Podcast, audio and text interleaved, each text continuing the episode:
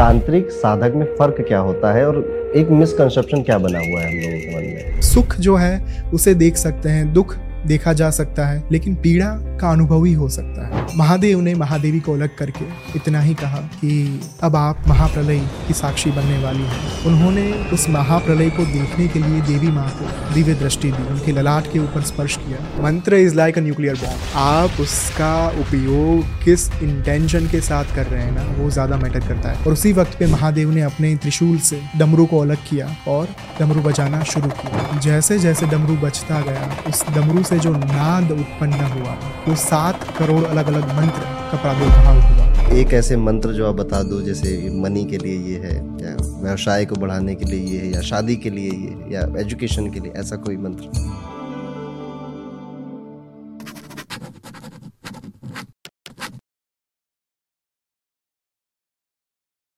राधे राधे, आज हमारे पॉडकास्ट पे परक ओम भट्ट जी आए हुए हैं और आज के हमारे पॉडकास्ट का जो उद्देश्य है, वो यही है कि आप तक अकल्ट, रहस्य नहीं होता, रहस्य।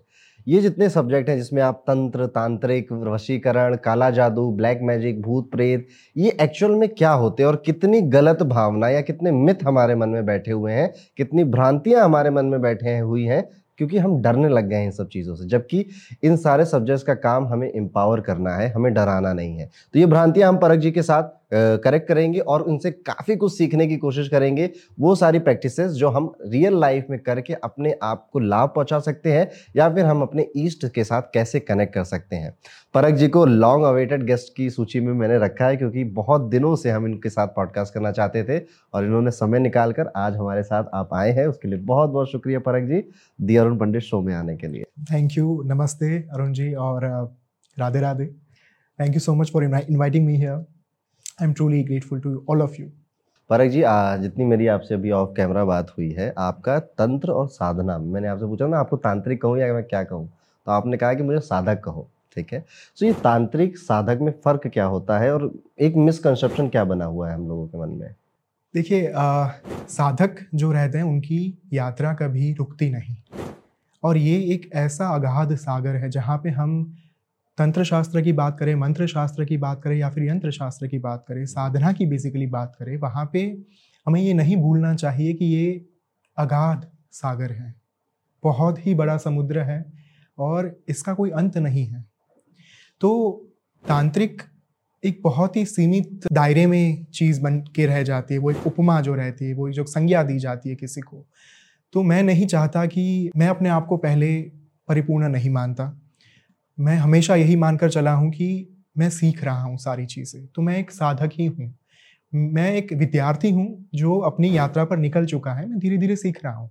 और इसी वजह से मैं अपने आप को साधक कहना ज़्यादा पसंद करता हूँ। जबकि तांत्रिक या महातांत्रिक उन्हें कहना ज़्यादा बेहतर है, जिन्होंने अपनी जीवन में वो साधना, जो उच्च स्तर की, उच्च कोटि की साधना होती है, वो कर ली होती है और देवी माँ को या देवता को जागृत कर लिया होता है। तो मैं तो अभी सिर्फ़ एक राहबर हूँ, एक पथिक हूँ, जो चलना अभी शुरू किया है मैंने। इसी वजह से आई एम साधक। ओम गुरुर्ब्रह्मा गुरुर्विष्णु गुरुर्देवो महेश्वर, गुरु साक्षात् परब्रह्म, तस्मै श्रीगुरवे नमः। अखण्डमण्डलाकारं व्याप्तं येन चराचरं, तत्पदं दर्शितं येन, तस्मै श्रीगुरवे नमः। भद्रं कर्णेभिः शृणुयां देवाः, भद्रं पश्येमाक्ष्भिर्यजत्राः स्थिरैरङ्गे स्तुष्टुवागं सस्तनुभिः, व्यशेम देवहितं यदायुः। स्वस्ति न इन्द्रो वृद्धश्रवाः, स्वस्ति नः पूखा विश्ववेदाः स्वस्ति नस्ताक्षर्यो अरिष्टनेमिः स्वस्ति नो बृहस्पतिर्दधातु। ॐ शान्तिः शान्तिः शान्तिः। सुशांतिर्भवतु मैं अपने गुरु, श्री ओम स्वामी, तथा आप सभी के अंदर विराजमान माँ आदि पराशक्ति को साष्टांग दंडवत प्रणाम करता हूँ, जिनकी दिव्य प्रेरणा से आज हम सब यहाँ पे एकत्रित हुए हैं। ओम श्री मात्रे नमः। फरक जी, आप बिलीव नहीं करोगे? ऐसा लग रहा था कि जैसे कोई वेव आ रही है पॉजिटिव वेव तो एक और बड़ा अच्छा लग रहा था जब आप ये मंत्र पढ़ रहे थे। आई कैन बिलीव मतलब इतना पॉजिटिव होता। शायद कोई मंत्र आप बार बार करो तो ये इस तरह से वाइब्स क्रिएट हो जाती हैं। मंत्र का शास्त्र ही यही है। जब आप किसी एक मंत्र को जागृत करते हैं, उसके बार बार उच्चारण के माध्यम से वो, अगर मैं एक लेमन लैंग्वेज में बात करूँ तो कोई एक पाषाण शिला है, एक चट्टान है, मान लीजिए। अगर उसके ऊपर आप पानी की बूंद लगातार एक ही फ्रीक्वेंसी के साथ गिराते रहेंगे ना, एक ना एक दिन उस चट्टान में छेद हो ही जाएगा। अगर कोई मंत्र का उच्चारण आप बार बार लगातार एक श्रद्धा के भाव के साथ, समर्पण के साथ, भक्ति के साथ कर रहे हैं तो उसका जागृत होना तय है। अभी हमने स्वस्ति वांचन किया, जहाँ पे हमारे वातावरण में जो भी शुभ ऊर्जा है, उनको हमने आवाहन दिया और स्वस्ति वांचन किया ही इसलिए जाता है ताकि आपके आसपास जो पॉजिटिव एनर्जी है, वही विद्यमान हो। और हमने गुरु की ऊर्जा को जागृत किया। तो ये हमारी स्तुति के पीछे का एक रहस्य था। और मंत्र शास्त्र के मूल में अगर हम उतरे तो अरुण जी बहुत ही सुंदर एक कथा प्राप्त होती है। आज से करोड़ों साल पहले जब महादेव कैलाश पर थे और उनका ध्यान योग खत्म ही हुआ था, पूर्ण ही हुआ था, उस वक्त पे वे आने वाले थे देवी के भवन में, जिसे शास्त्रों में नाम दिया गया है चिंतामणि गृह। ललिता सहस्र नाम एक बहुत ही सुंदर माँ का नाम आता है, चिंतामणि गृहांतस्था। यानी कि जिनका निवास स्थान जो है वो चिंतामणि गृह है, वहाँ पे माँ निवास करती हैं। और, महादेव का आगमन होने वाला था चिंतामणि गृह में।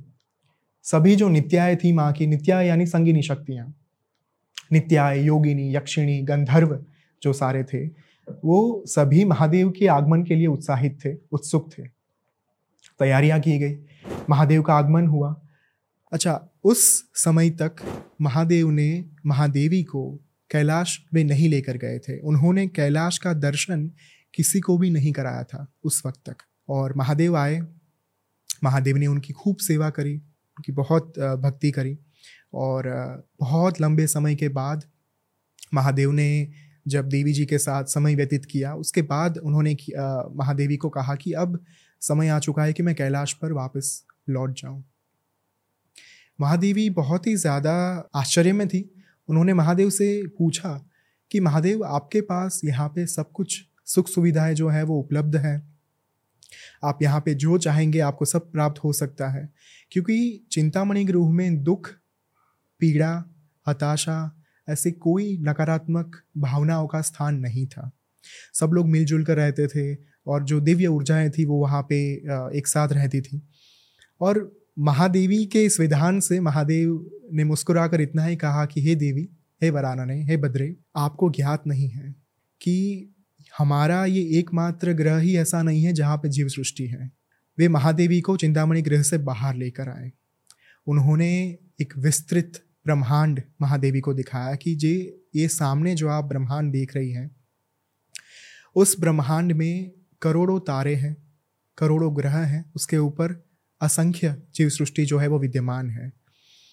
उनके पास मेरी ऊर्जा चीरकालीन समय तक नहीं रहती। कुछ वक्त तक ही रहती है और उनको मेरी ऊर्जा की आवश्यकता हमेशा रहती है। उनके ऊपर मेरी कृपा जो है वो बार बार होनी चाहिए और उसी कृपा को कायम रखने के लिए मैं कैलाश जाता हूँ। वन पॉइंटेड कॉन्सेंट्रेशन यानी कि एकाग्र चित्त के साथ समाधि में मैं उतर जाता हूँ ताकि जो भी हमारा पूरा ब्रह्मांड है, जो संचालित हो रहा है, उसके ऊपर मेरी कृपा बरकरार रहे। महादेवी दुख और हताशा के कॉन्सेप्ट से अनजान थी, अनभिज्ञ थी और उसी वक्त महादेव ने उनसे कहा कि मुझे कैलाश जाना होगा।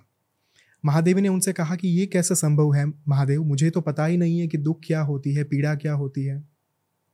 हाँ मुझे विरह की भावना, वियोग पता है, क्योंकि जब आप यहाँ से कैलाश गमन करते हैं, उस वक्त पे मैं वियोग जो है, वो सहती हूँ।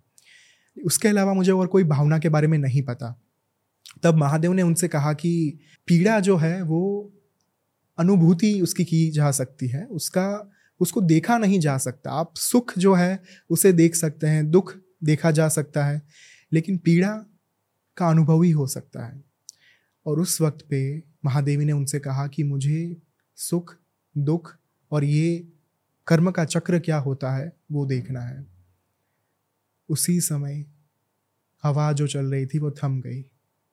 उसी समय सारे जो ग्रह नक्षत्र थे, वो जैसे एक समय थम जाता है, उस, उसकी तरह वो सारे ग्रह नक्षत्र जो थे वो अपनी जगह पर स्थिर हो चुके थे। और महादेव ने, महादेवी को इतना ही कहा कि, हे वरानने, आपको अनुभूति तक नहीं है, आपको अनुमान तक नहीं है कि ये आपने क्या कह दिया। जहाँ पे शक्ति जो है, वो प्रोमिनेंट रहेंगी। और महादेव ने उस समय पे तय किया कि महादेवी को कैलाश ले जाया जाए। उन्होंने देवी से कहा कि, मैं आपको एक ऐसी घटना के दर्शन कराऊँगा, जो आपके अलावा किसी और को प्राप्त नहीं होंगे, किसी भी कल्प में। दोनों कैलाश गए। महादेव बहुत लंबे अरसे तक समाधि में बैठ गए। समाधि में बैठने के बाद महादेवी कैलाश पर थी, लेकिन फिर भी उन्हें चिंतामणि ग्रह याद नहीं आ रहा था, क्योंकि महादेव ही उनके लिए सब कुछ थे। बहुत लंबा समय बीत गया। महादेव ने आँखें खोली। उन्होंने अपने आसन पर से उठकर महादेवी को इतना ही कहा कि अब आप जिसके साक्षी बनने वाली हैं, वो कई कल्पों के बाद एक बार ऐसी घटना होती है जो देख पाएँगे आप। और हर बार इस घटना के दर्शन आपको ही होंगे। उस वक्त पे महादेवी बहुत ही ज़्यादा डर गई। उस वक्त तक उन्हें डर क्या होता है, भय क्या होता है, ये मालूम नहीं था। महादेवी ने कहा कि, महादेव, मुझे कुछ हो रहा है, मुझे बेचैनी हो रही है, मुझे पता नहीं इसे क्या नाम दूँ मैं। और महादेव ने उन्हें अपने आलिंगन में ले लिया और, शांत करने की कोशिश की, प्रयास किया, लेकिन हो नहीं पाया। और उसी वक्त पे जब समय आ चुका था महाप्रलय का, जिसे आज की तारीख में हम डिस्ट्रक्शन कहते हैं या फिर अगर शास्त्र की भाषा भाषा में बात करें तो उसे ट्रांसफॉर्मेशन का नाम दिया गया, परिवर्तन का नाम दिया गया है। महादेव ने महादेवी को अलग करके इतना ही कहा कि अब आप महाप्रलय की साक्षी बनने वाली हैं।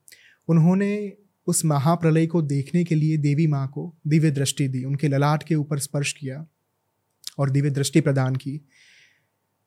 दूर हो गए वे महादेवी से, बहुत दूर चले गए, करोड़ों प्रकाश वर्ष दूर चले गए। और महादेवी को फिर भी महादेव बहुत नज़दीक लग रहे थे। और उसी वक्त पे महादेव ने अपने त्रिशूल से डमरू को अलग किया और डमरू बजाना शुरू किया। जैसे जैसे डमरू बचता गया, उस डमरू से जो नाद उत्पन्न हुआ, वो सात करोड़ अलग अलग मंत्र का प्रादुर्भाव हुआ। और ललिता सहस्रनाम में बहुत ही सुंदर एक श्लोक है। महेश्वर महाकल्प महातांडव साक्षिणी, महाकामेश महिषी, महात्रिपुर सुंदरी। जो महातांडव की साक्षिणी है, जो एकमात्र महादेवी, जिन्होंने महातांडव देखा हुआ है, महाप्रलय देखा हुआ है, महेश्वर महाकल्प। महाकल्प के अंत में महेश्वर जब महातांडव करते हैं, उनकी जो साक्षिणी है, वही है महादेवी। और इसी वजह से ललिता सहस्र नाम में महादेवी का एक नाम दिया गया है, महातांडव साक्षिणी, क्योंकि महादेवी ही वो है जो महामंत्रा, महायंत्रा, महातंत्रा, महासना महायाग क्रमाराध्या महाभैरव पूजिता माँ ही स्वयं महामंत्र हैं माँ ही स्वयं स्वयं महायंत्र भी हैं और माँ ही महातंत्र भी हैं। तो महादेवी ने जब ये पूरा महातांडव देखा, वे बहुत ही ज़्यादा डर गई थी। महातांडव जैसे जैसे आगे बढ़ता जा रहा था वैसे वैसे जो समस्त ब्रह्मांड था, वो महादेव के देह के ऊपर विद्यमान हो रहा था। करोड़ों ग्रह जो थे, वो आके जैसे एक फूल होते हैं, पुष्प जैसे होते हैं, वैसे उनके देह में आके विराजमान हो रहे थे, विद्यमान हो रहे थे। धीरे धीरे धीरे समय के साथ समस्त सृष्टि जो है, उसका नाश हो गया और समस्त सृष्टि, समस्त ब्रह्मांड महादेव के अंदर आकर विराजमान हो गया। और उसके बाद स्वयं महादेवी जो थी, वो भी महादेव के अंदर विराजमान हो गई। और जब ये महाप्रलय की क्रिया पूर्ण हुई, प्रक्रिया पूर्ण हुई, उस वक्त पे फिर से शुरू हुआ सृजन। और समस्त ब्रह्मांड का उसकी उत्पत्ति हुई और महादेवी को दुख, हताशा और पीड़ा क्या होती है, ये समझाने के लिए महादेव ने उनको पंच महाभूत के शरीर में जन्म लेने के लिए प्रार्थना की। महादेवी, दक्ष प्रजापति और देवी प्रसूति के वहाँ पे उनका जन्म हुआ। और आप जानते ही हैं देवी सती जी ने अपने आप को आत्मविलोपन किया था यज्ञ कुंड में भस्मीभूत होकर। वो पहला कल्प था जहाँ पे अग्नि का प्रादुर्भाव हुआ था। ओके। okay. उस वक्त तक उस समय तक अग्नि थी ही नहीं। अग्निदेव थे ही नहीं। तो सती जी जब उन्होंने आत्मविलोपन किया फिर से महादेव के साथ एकाकार हुए उस वक्त पे देवी माँ ने कहा कि, महादेव, जब तक मैं चिंतामणि गृह में थी, तब तक तो मुझे पता ही नहीं था कि पीड़ा क्या होती है, दुख क्या होता है, हताशा क्या होती है। लेकिन मनुष्यों के बीच में रहकर मुझे पता चला कि ये कितना ज़्यादा दुष्कर जीवन होता है जीने के लिए। और मुझे उपाय बताइए मेरे बच्चों के लिए, मेरे संतान के लिए मैं कैसे उनको राहत दे पाऊँ? महादेव ने कहा कि जो मैंने महातांडव के वक्त डमरू बजाया था और उस वक्त पे जो महातांडव किया था, उस तांडव के दौरान जो मंत्र का मंत्र का प्रादुर्भाव हुआ था, अगर उन सात करोड़ मंत्र में से कोई एक मंत्र भी अगर इंसान जो है वो पूरा जीवन जपता रहेगा, अगर सोर्स के साथ, मूल के साथ, यानी कि स्रोत के साथ जुड़ा रहेगा तो उसे अपने पीड़ा से मुक्ति मिलेगी, क्योंकि पीड़ा अज्ञान से जन्म लेती है। जब अज्ञानता होती है, तभी पीड़ा आती है। तो मनुष्य को अज्ञानता से मुक्ति दिलाने के लिए जो है, आपको मंत्र शास्त्र का सहारा लेना पड़ेगा। और महादेवी ने कहा कि, महादेव, मैं डरी हुई थी, मेरे अलावा किसी ने आपका महातांडव देखा नहीं। मैंने सात करोड़ मंत्र को नोटिस भी नहीं किया, देखा तक नहीं। तो मैं कैसे उस मंत्र को अपने बच्चों तक पहुँचा पाऊँगी? तो महादेव ने मुस्कुराकर कहा कि, महादेवी, आपको चिंता करने की आवश्यकता नहीं है। मैं फिर से एक तांडव करूँगा, जो होगा आनंद तांडव, जो महातांडव से अलग रहता है। महातांडव महाप्रलय के वक्त किया जाता है, बाकी तांडव के भी अलग अलग प्रकार हैं। उसमें से एक तांडव जो है, जो महादेव अपने सौम्य भाव में करते हैं, जब उल्लासित होते हैं, तब करते हैं, वो है आनंद तांडव।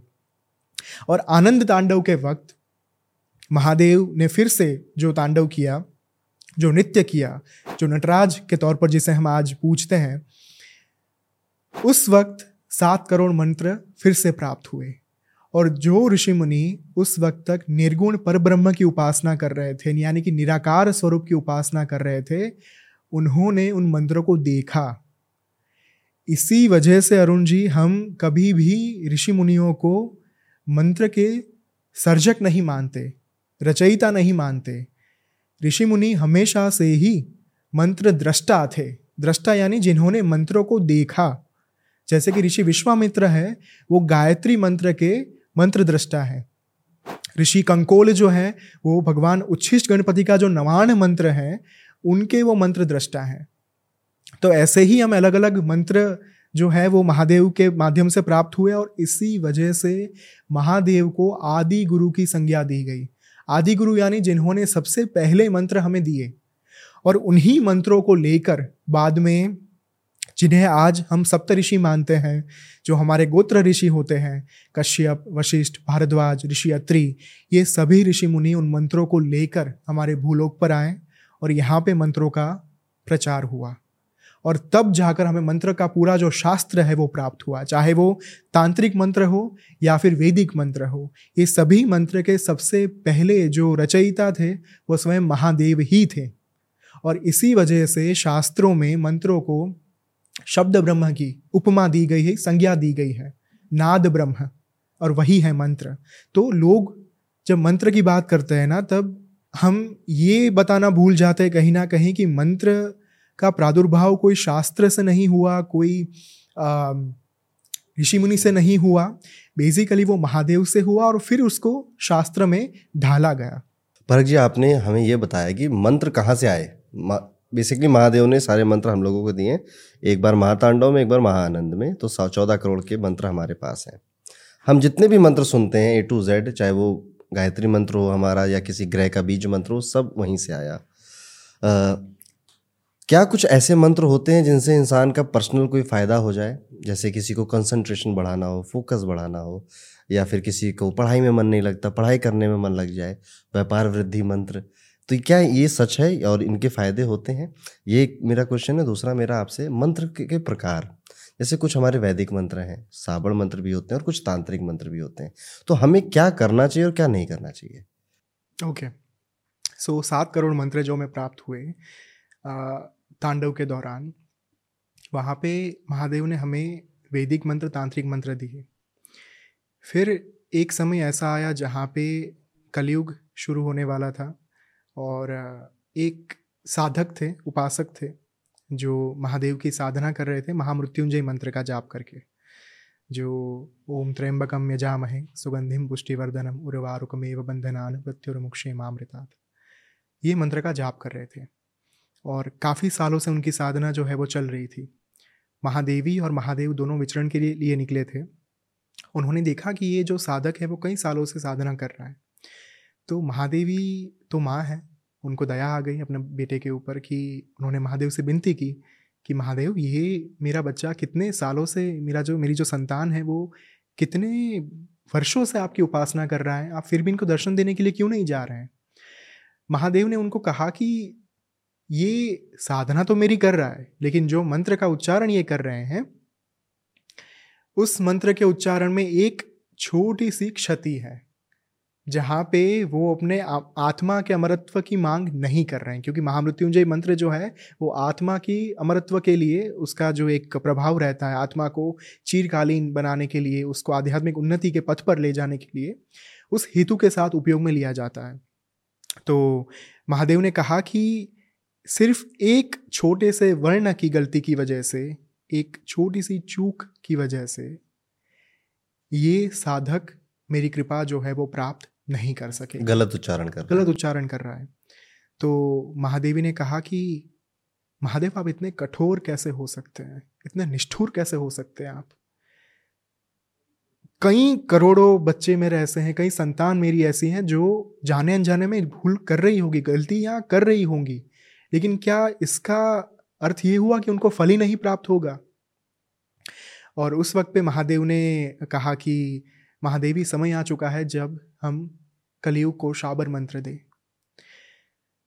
उस समय पे महादेव ने जो हमारे वैदिक मंत्र थे जो हमारे सारे अलग अलग प्रकार के तांत्रिक मंत्र थे उनमें से बहुत सारे मंत्रों को कीलित कर दिया। कीलित करना यानी लॉक करना। ओके। okay. तो उसे अनलॉक करने के लिए यानी कि निष्किलित करने के लिए शाप विमोचन की प्रक्रिया दी गई।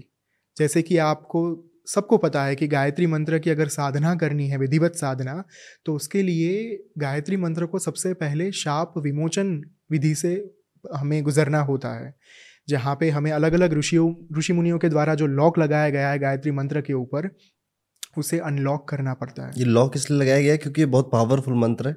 बिल्कुल। को नहीं कर सकता। ओके बिल्कुल क्योंकि जैसे अगर किसी इंसान के हाथ में न्यूक्लियर बॉम्ब आ जाए तो क्या होगा? उसको पासवर्ड चाहिए फिर। बिल्कुल वो, वो पासवर्ड पाने के लिए उसे पावरफुल बनना पड़ेगा हंड्रेड परसेंट। तो मंत्र is like a nuclear bomb आप उसका उपयोग किस इंटेंशन के साथ कर रहे हैं ना वो ज़्यादा मैटर करता है। आ, हमारी बात हो रही थी कि मंत्र का दुरुपयोग बहुत बार होता है। तो जो नेगेटिव ऊर्जा की हम बात करते हैं ना कि ये गलत चीज़ों के लिए उपयोग में लिया जाता है या इसकी कोई एक इमेज जो रेपुटेशन है वो गलत हो चुकी, चाहे तंत्र की बात करें, शाबर मंत्र की बात करें, उस समय पर हमें ये याद रखना बहुत ज़रूरी है कि मंत्र या फिर कोई भी विधि विधान कभी नकारात्मक होते ही नहीं। किस उद्देश्य के साथ उसका उपयोग किया जा रहा है, वही ज़्यादा मैटर करता है। जैसे कि न्यूक्लियर एनर्जी नकारात्मक नहीं है। उसका उपयोग इलेक्ट्रिसिटी लाने में भी किया जा सकता है और न्यूक्लियर बॉम्ब बनाने के लिए भी किया जा सकता है। ये इंसान के ऊपर डिपेंड करता है कि वो उसे कैसे यूज़ करना चाहता है। मंत्र मतलब वो प्योर है उनके अंदर एनर्जी है। बिल्कुल। आप उसे यूज़ कैसे करो? यानी जो साधक है उनकी इंटेंशन में अच्छा या बुरा होता है? Hundred percent. ये इंटेंशन के ऊपर ही सारी चीज़ें बेस्ड होती है। आपका हेतु क्या है? आपका उद्देश्य क्या है? तो उस समय पे महादेव ने शाबर मंत्र हमें दिए, क्योंकि जो मंत्र को लॉक कर दिया था, उससे अनलॉक करने की मेथड कम लोगों के पास थी। और वो जो ज्ञान था, वो जो सिद्ध गुरु थे, उस समय पर उनको प्रदान किया गया, ताकि ये जो ऊर्जा है पावरफुल ऊर्जा है, उनको एक वास्तविक गुरु शिष्य संप्रदाय के माध्यम से ही आगे पहुँचाया जा सके।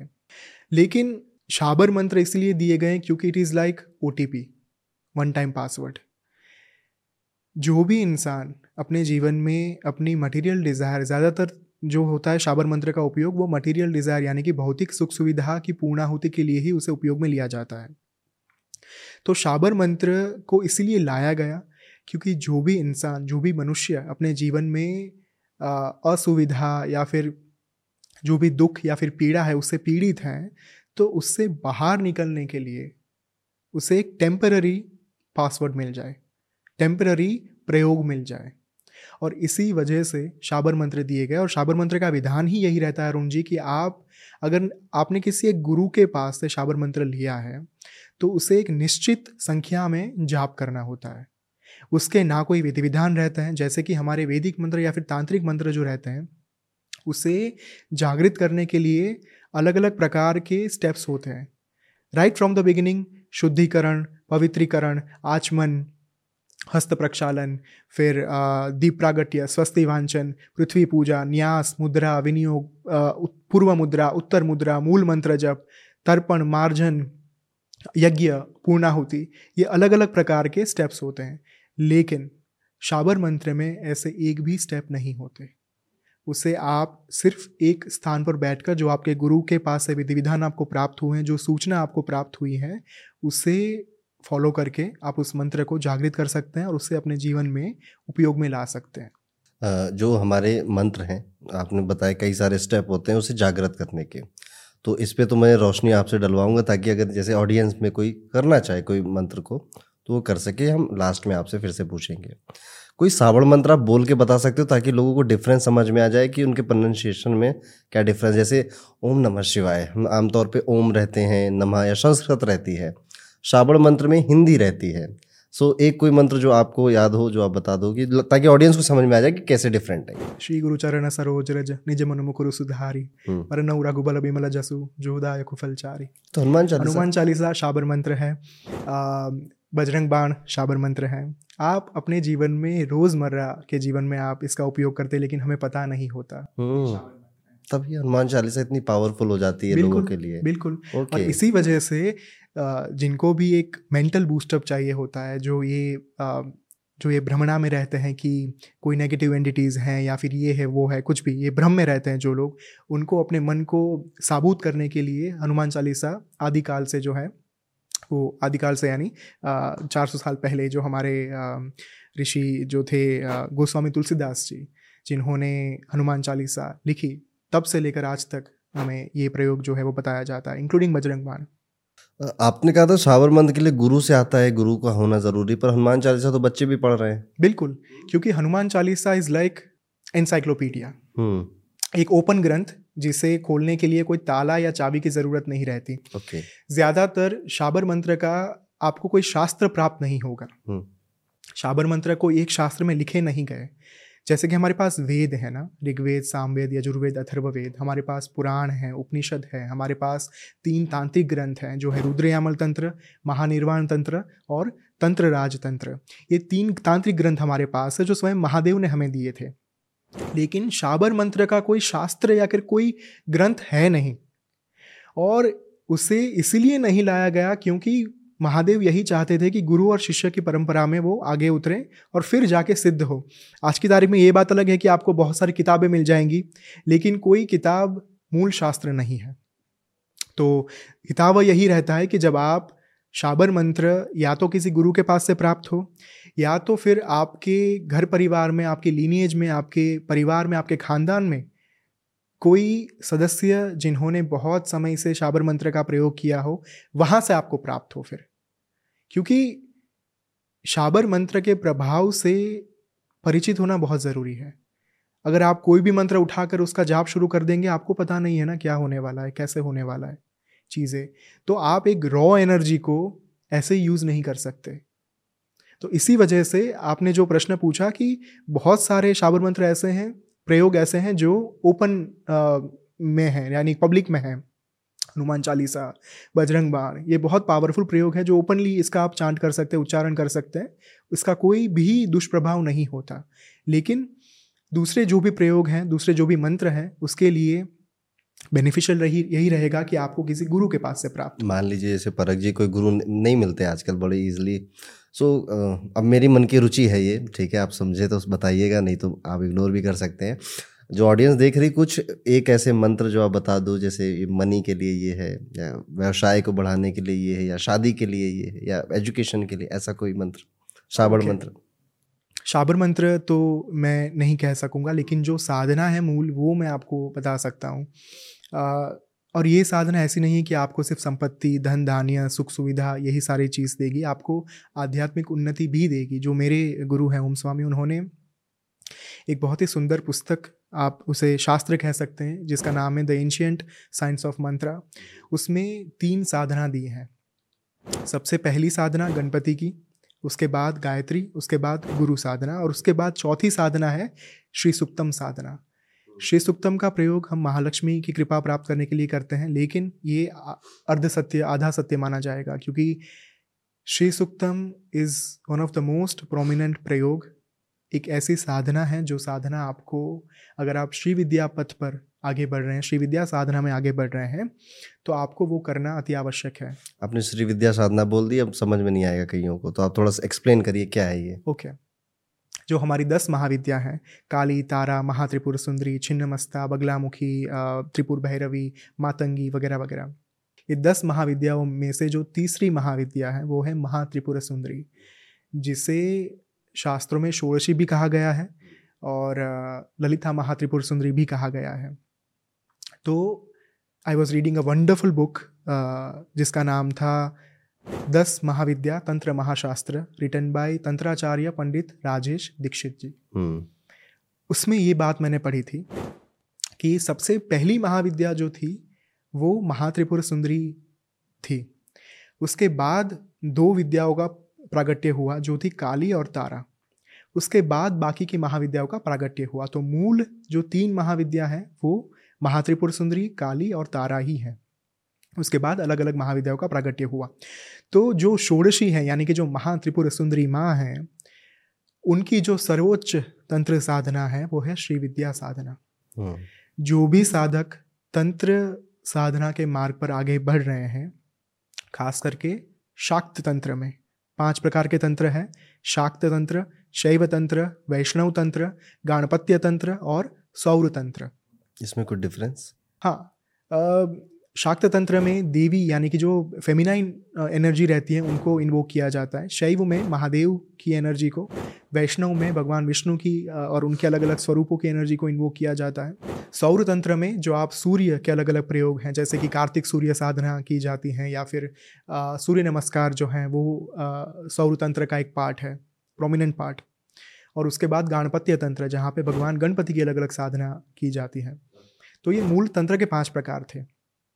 तो उसमें से शाक्त तंत्र में जो साधना कर रहे हैं, उनके लिए ये एक गोल रहता है, श्री विद्या साधना। एक सर्वोच्च कोटि की, उच्च कोटि की साधना जो ब्रह्मांडीय ऊर्जा को प्राप्त करने के लिए, उनको जागृत करने के लिए, स्वयं महादेवी को अपने देह में विराजमान करने के लिए, विद्यमान करने के लिए वो साधना की जाती है, और वो है श्री विद्या साधना। ठीक है। श्री विद्या साधना मतलब it is a highest form of sadhana पर आप धीरे धीरे शुरू करके वहाँ पे आपका पहुँचने का गोल होता है। बिल्कुल मेरा मैं यही बात कह रहा था कि ये जो मैं बात कर रहा था एंशियंट साइंस ऑफ़ मंत्रा की उसमें पहले तीन साधना दी गई हैं। कोई भी व्यक्ति कोई भी साधक देखिए सबसे पहले गणपति की साधना करना क्यों आवश्यक है? क्योंकि गणपति जो है वो मूलाधार चक्र के हमारा जो रूट चक्र है उसके देवता हैं। और हमारा मूलाधार चक्र ही हमारे मटेरियल डिज़ायर के साथ कनेक्टेड है। मटेरियल डिज़ायर यानी मुझे पैसा मिल जाए, मुझे ये सुख सुविधा प्राप्त हो जाए, मुझे ये सामाजिक जो स्टेटस हमारा रहता है समाज का सोशल स्टेटस प्राप्त हो जाए। मैं ये बन जाऊँ, मैं वो बन जाऊँ, ये जो इच्छाएँ रहती हैं हमारे मन में, उसके जो देवता हैं, मूलाधार चक्र के, वो गणपति हैं। कोई भी साधक अगर भगवान गणपति की साधना से अपनी आध्यात्मिक यात्रा की शुरुआत कर रहा है तो सबसे पहले ये सुनिश्चित है कि उसे अपने जीवन में भोग और ऐश्वर्य प्राप्त होंगे ही होंगे क्योंकि गणपति ही बुद्धि और रिद्धि के देवता हैं यानी कि इंटेलेक्चुअलिटी और वेल्थ रिद्धि सिद्धि। रिद्धि सिद्धि रिद्धि बुद्धि दोनों नाम हैं। तो आ, बहुत ही सुंदर एक श्लोक आता है ललिता सहस्र नाम में, महाभोगा महेश्वरिया, महावीरिया, महाबला महाबुद्धि ही महासिद्धि ही महायोगेश्वरेश्वरी। जब भी कोई साधक साधना के पथ पर शुरुआत करता है चलने की, उस समय पर प्रत्येक साधक को सबसे पहले भोग और ऐश्वर्य ही प्राप्त होते हैं, क्योंकि एक व्यक्ति उत्तम साधक तभी बन सकता है जब वो तृप्त हो, जब वो सेटिस्फाइड हो अपने जीवन से। तब तक तो वो उलझा रहेगा ना कि मुझे ये प्राप्त करना है मुझे वो प्राप्त करना है। जब उसे सारी चीज़ों की प्राप्ति हो जाएगी उसके बाद उसे सिर्फ़ और सिर्फ़ ईश्वर की ही कामना रहती है। यही रीज़न होता है कि जो लोग पैसा खूब कमा लेते हैं फिर वो बाबा बन जाते हैं साधु बन जाते हैं इस्कॉन में चले जाते हैं। बिल्कुल बिल्कुल और क्योंकि वो तृप्त हो गए हैं उन्हें सब कुछ मिल गया हो गए हैं और आ, यही रीज़न था जो मेरे जीवन में पंद्रह साल तक गुरु नहीं थे और 2021 में मेरे जीवन में ओम स्वामी आए। और जब मैंने उनकी जीवनी पढ़ी, जब मैंने उनके संस्मरण पढ़े इफ़ ट्रूथ बी टोल्ड उसमें मुझे पता चला कि ही वॉज़ अ मिलियनर वे ऑस्ट्रेलिया थे कैनेडा कनाडा यूएस यूके वहाँ पे उन्होंने अपना पूरा बिज़नेस का एम्पायर खड़ा किया था और इतना बड़ा एम्पायर खड़ा करने के बाद, इतनी संपत्ति, इतना धन धान्य इकट्ठा करने के बाद उनको ये प्रतीत हुआ क्योंकि उनकी जो साधना थी वो बचपन से चल रही थी, आठ नौ साल की उम्र से। और तीस साल की उम्र में उन्होंने ये सारी कुछ चीज़ें हैं वो छोड़कर उन्होंने एक मेल लिख दिया सिर्फ़, ईमेल, कि अब मैं ये चीज़ें छोड़कर मैं अपनी माँ को खोजने के लिए, देवी माँ की साधना करने के लिए मैं जा रहा हूँ और मुझे कुछ नहीं चाहिए अभी। तो ये सबसे बड़ा उदाहरण है हमारे पास कि जब एक इंसान के पास, एक साधक के पास सब कुछ आ जाता है ना, उस समय पर एक ही चीज़ की कामना बाकी रहती है, वो है आदि पराशक्ति देवता, जो भी आप नाम दे ले उसे भगवान, ईश्वर, जो कोई भी नाम। तो परक जी, हम बात कर रहे थे, साधना के तीन स्टेप हैं, गणपति, गायत्री और गुरु। गणपति से आपको शुरुआत करनी पड़ेगी। आप किसी भी मंत्र को अगर जागृत कर रहे हैं जो खास मंत्र है आपके लिए तो गणपति की शुरुआत इसलिए करनी क्योंकि वो मूलाधार है। और जब गणपति की शुरुआत आप करोगे, ये साधना करोगे तो इसमें अमूमन छः सात महीने का टाइम लगेगा। बिल्कुल डिपेंड करता है कि आप कौन से मंत्र को इन्वोक कर रहे हैं। Okay. अच्छा यहाँ पे एक क्वेश्चन आता मन में आएगा ऑडियंस के कि कौन सा मंत्र हमारे लिए ये कैसे चूज़ करें हम? Okay okay. जो साधक रहते हैं जो साधना के पथ पर आगे बढ़ना चाहते हैं उनके मन में एक प्रश्न प्रोमिनेंट रहता है कि हमारे इष्ट कौन से हमारे हमें कौन से मंत्र का जाप करना चाहिए? तो उसके लिए आपको ये दो साधना करनी अनिवार्य है। कारण ये है कि जब तक आप गणपति और गायत्री की साधना नहीं करते अगर आपको अपने इष्ट मालूम नहीं है पता नहीं है तो इष्ट की प्राप्ति करने के लिए ही ये दो साधना की जाती है। okay, तो ये साधना स्पेसिफिक है अलग है? आपको मंत्र मालूम हो या ना हो ये करना पड़ेगा? बिल्कुल बिल्कुल। आप चाहे आ, सिंपल श्री गणेशाई नमः जो नाम मंत्र है भगवान गणेश का उसकी साधना करें या फिर ओम वक्रतुंडा या होम जो मंत्र एंशंट साइंस ऑफ़ मंत्र में विधि विधान के साथ दिया गया है कि उसको जागृत कैसे करना है उसकी आप साधना करें। गायत्री मंत्र सबको अच्छा, वक्रतुंड महाकाय मंत्र भी इसी में आएगा? वक्रतुंड महाकाय इज़ लाइक गणपति का एक छोटा सा आवाहन मंत्र आप कह सकते हैं उनको बुलाने के लिए।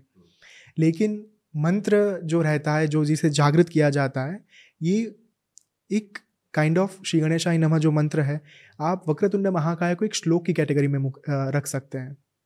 श्लोक और मंत्र दोनों अलग होते हैं। हम्म, हम्म। तो स्वस्ति वांचन जो है वो बहुत सुंदर श्लोक है। तो परक जी जितना मैं समझ पाया हूँ कि गणपति से आपको शुरुआत करनी पड़ेगी जिसमें ओम श्री गणेशाय नमा एक मंत्र है। इसके अलावा और भी मंत्र होते हैं गणेश जी के? बिल्कुल होते हैं। जो हम किताब की बात कर रहे हैं the ancient science of mantras उसमें एक मंत्र दिया गया है ओम वक्रतुंडाय होम। इस मंत्र के पूर्ण विधि विधान के साथ आपको वहाँ पे साधना जो है वो प्राप्त होगी जहाँ पे अलग अलग स्टेप्स होंगे। आपको उसके टोटल जो मान लीजिए आपने चालीस दिन की साधना करने का निर्णय लिया। तो इस एक मंत्र का जो मैंने उच्चारण किया जिस मंत्र का प्रतिदिन आपको तीस माला जो है वो करनी होती है। Okay okay. और सवा लाख जो है उसका जागृत होने का एक नंबर दिया गया है कि सवा लाख बार हम्म। उसका उच्चारण जो है वो करना होता है। आप दस माला करना चाहो दिन में तो दस भी कर हाँ, तो, सकते हो। तो मान लीजिए बढ़ जाएँगे बिल्कुल तो दिन बढ़ जाएँगे। अगर आप मान लीजिए दस माला कर रहे हैं हम्म। तो सवा लाख को जागृत करने में 125 दिन आपको लग सकते हैं। ओके ठीक है डन। यहाँ पे गणपति साधना हमारी पूरी हो गई। उसके बाद हम नेक्स्ट आते हैं गायत्री साधना पे। उसमें क्या करना होता है? गायत्री साधना में जो सवितुर गायत्री मंत्र है ओम भूर्भुव स्व तत्सवितुर्वरेण्यम भर्गो देवस्य धीमहि धियो यो न प्रचोदयात। गायत्री मंत्र ये जो है उसे जागृत करने के लिए बहुत सारे अलग अलग स्टेप्स हैं। एक शाप विमोचन के साथ विधि के साथ जागृत किया जाता है जहाँ पे जो भी हमारे ऋषि मुनि हैं उन्होंने इस मंत्र के ऊपर लॉक लगाया हुआ है। उसे अनलॉक करने का मंत्र पहले उच्चारण किया जाता है उसका। और बाद में मान लीजिए अगर वो आपके लिए बहुत लंबी विधि हो रही है हम्म, तो इसी पुस्तक के अंदर शाप विमोचन के बगैर भी आप इस मंत्र को कैसे जागृत कर सकते हैं उसका विधि विधान दिया गया है। तो गायत्री मंत्र को जागृत करने के लिए मिनिमम रिक्वायरमेंट सवा लाख जो है वो है। सवा लाख के बाद बारह लाख पी जाप होते हैं चौबीस लाख भी होता है और महापुरुष चरण बत्तीस लाख का भी होता है। तो Uh, कोई भी साधक जिनके मान लीजिए आध्यात्मिक पथ पर आगे बढ़ना चाहते हैं अगर वो गायत्री देवी यानी जो वेद माता गायत्री हैं उनके ऊपर सिर्फ़ उनकी ही साधना करना चाहते हैं तो वो बत्तीस लाख का महाअनुष्ठान जो रहता है वो भी कर सकते हैं। ओके। और सिर्फ़ जो आगे बढ़ना चाहते हैं जो अपने इष्ट की ओर आगे बढ़ना चाहते हैं जो ये चाहते हैं कि मुझे मेरे इष्ट चाहे कृष्ण हो राम हो महादेव हो भगवान विष्णु हो उनकी प्राप्ति हो तो वो साधक ये दो साधना करने के बाद अपने इष्ट की प्राप्ति जो है वो कर सकते हैं। तो उसके बाद थर्ड स्टेप में आपको एक गुरु की ज़रूरत पड़ेगी। नहीं वहाँ पे भी आपको गुरु की आवश्यकता नहीं है। देखिए आज की तारीख में एक योग्य गुरु की खोज करना बहुत कठिन है और बहुत ही कमर्शलाइज्ड युग है आज का। तो आपको एक ऐसा गुरु प्राप्त हो जो मंत्र साधना के मार्ग पर आपकी आध्यात्मिक उन्नति सुनिश्चित कर पाए ये बहुत कठिन है। इसके लिए शास्त्रों में ये कहा गया है कि जो हमने एक शुरुआत में कथा सुनाई। महादेव को आदि गुरु कहा गया है। जब एक साधक अपने अंतरात्मा में विराजमान आदि गुरु को महादेव को जागृत कर लेता है उस वक्त उनके गुरु जो है वो उनकी अं-, अंतरात्मा ही हो जाती है। इसी वजह से जिनके पास गुरु नहीं है उन्हें कहीं भटकने जाने की ज़रूरत नहीं है। उन्हें सिर्फ़ और सिर्फ़ गुरु जो मंत्र है जो इसी पुस्तक में दिया गया है ओम गम गुरवे नमः। ये मंत्र का पूर्ण अनुष्ठान जो है, पूर्ण साधना साधना, अनुष्ठान पुरस्चरण तीनों एक ही वर्ड है। तो ये जो साधना है वो करनी होती है ताकि आगे बढ़ने के लिए, आध्यात्मिक मार्ग में उन्नति पाने के लिए उनको एक दिशा प्राप्त हो जाए, जो दिशा उन्हें आदि गुरु स्वयं महादेव ही प्राप्त करा सकते हैं। अगर उनके फ़िज़िकल फॉर्म में गुरु नहीं है तो। तो ये तीन साधना करनी आपके लिए बहुत आवश्यक है। अगर आपके जीवन में एक ऑलरेडी गुरु हैं जो आपको मंत्र साधना के मार्ग पर लेके जा रहे हैं तो फिर गुरु साधना आपके लिए ऑप्शनल बन जाती है एक वैकल्पिक साधना बन जाती है। तो ये तीन साधना करने के बाद आपको अपने इष्ट की प्राप्ति होती है जहाँ पे आ, मुझे महादेव की आराधना करनी है आगे के जीवन में चाहे मुझे महादेवी की तंत्र उपासना करनी है या क्या करना है कौन से स्वरूप को मुझे आराधना है पूजना है उसकी क्लैरिटी ये तीन स्टेप के बाद प्राप्त खुद ब खुद हो जाता है ये? खुद ब खुद, क्योंकि अगर आप सिंसियरिटी के साथ ये साधना कर रहे हैं ना तो स्वयं माँ गायत्री ही, वेद माता गायत्री ही आपका मार्ग जो है वो प्रशस्त कर देंगी। दैट इज़ फॉर श्योर इसमें कोई डाउट नहीं है, क्योंकि वेद माता है वो। वेद माता यानी हमारे जो चार वेद हैं, ऋग्वेद, सामवेद, यजुर्वेद, अथर्ववेद वहाँ पे जो मंत्र प्राप्त हुए हैं हमें, चाहे वो स्वस्ति वांचन की बात हो या फिर कोई भी एक्सवाइजेड मंत्र श्लोक की बात हो, उनकी जननी जो है, वेद माता जो है वो गायत्री है। तो जैसे हम एक लेखक को, एक राइटर को रॉयल्टी देते हैं ना, वैसे ही कोई भी मंत्र का अनुष्ठान करने से पहले, कोई भी मंत्र की, उनका उपयोग करने से पहले, साधना करने से पहले, वेद माता गायत्री को इन्वोक करना बहुत ज़रूरी है। तो हमें कहीं हमारे ऑडियंस को ये तो समझ में आया कि हम कैसे शुरुआत कर सकते हैं अपनी जर्नी की। अब मैं थोड़ा बात करना चाहूँगा एक्सपीरियंस क्या क्या होता है इस टाइम पे। आप कर चुके हैं तो आप ज़्यादा बेहतर समझाएँगे। जैसे कि गणपति साधना में हम मूलाधार को बेसिकली एक्टिवेट कर रहे हैं अपने। मूलाधार हमारे आ, हमारे जन्नांगों के पीछे का चक्र होता है। और बड़ी अच्छी कथा रामायण में है कि हनुमान जी की पूछ में आग लगती है, ठीक है? तो ऐसे ही आग लग जाती है तन बदन में जब वो एक्टिवेट होता है, यानी भय लगता है, डर लगता है जितना मैंने समझा और सुना भी है। क्या ये बात है कि जब आप ये गणपति साधना करना शुरू करेंगे तो आप बहुत डरेंगे? आपको ऐसी अनुभूतियाँ होंगी ताकि आप ये साधना बीच में छोड़ दें? देखिए ये पूर्ण सत्य नहीं है, क्योंकि कोई भी नई यात्रा, चाहे आप अपने पर्सनल लाइफ में शुरू करें प्रोफेशनल लाइफ में शुरू करें, शुरुआत में आपको एक नर्वसनेस होती है। उस नर्वसनेस को आप भय का नाम नहीं दे सकते। तो गणपति साधना जब आप शुरू करेंगे एक नई यात्रा होगी आपको मन में ये हो सकता है कि मैं ठीक कर रहा हूँ नहीं कर रहा हूँ मंत्र जागृत हो रहा है नहीं हो रहा। डाउट्स हम्म, हम्म, बहुत सारे क्लियर वो पैदा होंगे आपके मन में। लेकिन आपको चलते रहना है रुकना नहीं है। बाकी ये कहीं पे लिखा नहीं गया या फिर ये कहीं पे भी अनुभूति की बात भी नहीं है ना तो मैंने इस चीज़ का अनुभव किया है कभी कि डर नहीं लगता। ओके। okay. डर तभी लगता है जब आप कुछ गलत काम करते हो।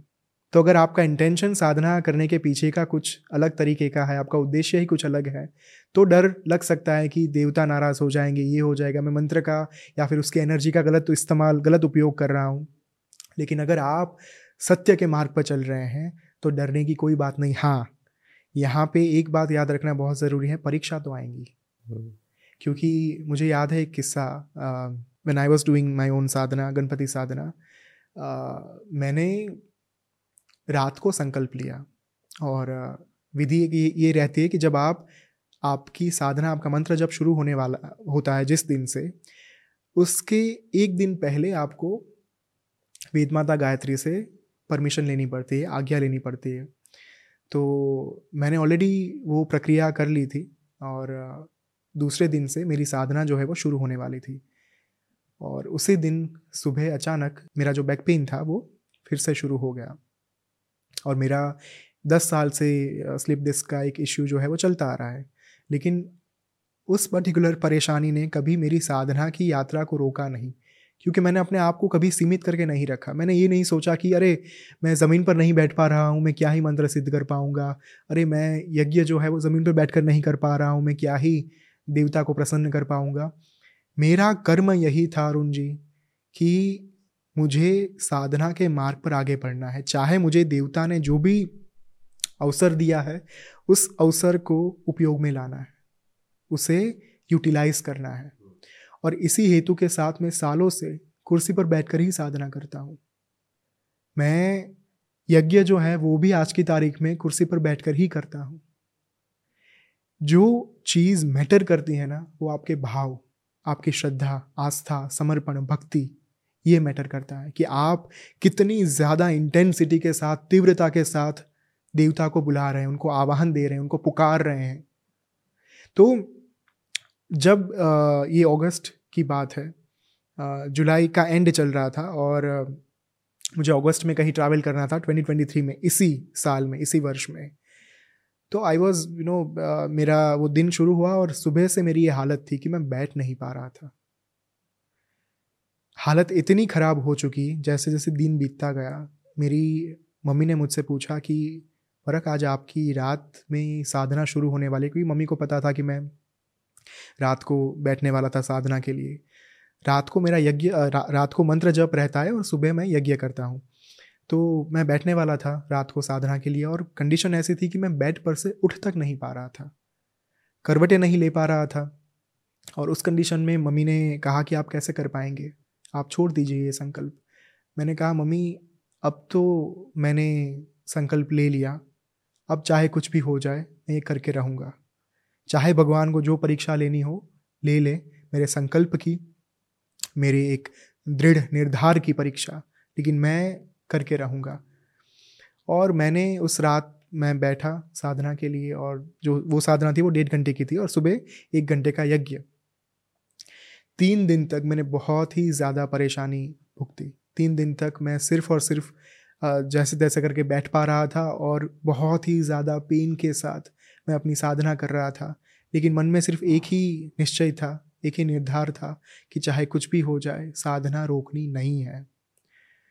और वो साधना जैसे जैसे आगे बढ़ती गई, चौथा दिन आया, पांचवा दिन आया धीरे धीरे कोई दवाई के बिना, कोई भी चीज़ों के बिना मेरा दर्द जो था, जो पीड़ा थी, शारीरिक दर्द था, वो कम होता गया। और ये चीज़ें आपके साथ बहुत होगी। क्योंकि जब भी आप किसी ऊर्जा को जागृत करने की कोशिश करते हैं ना, वो ऊर्जा पहले आपकी ये परीक्षा लेगी कि ये अपने संकल्प पर टिक पाता है या नहीं टिक पाता। जब आप सीरियस होंगे, उस वक्त की मैं बात कर रहा हूँ।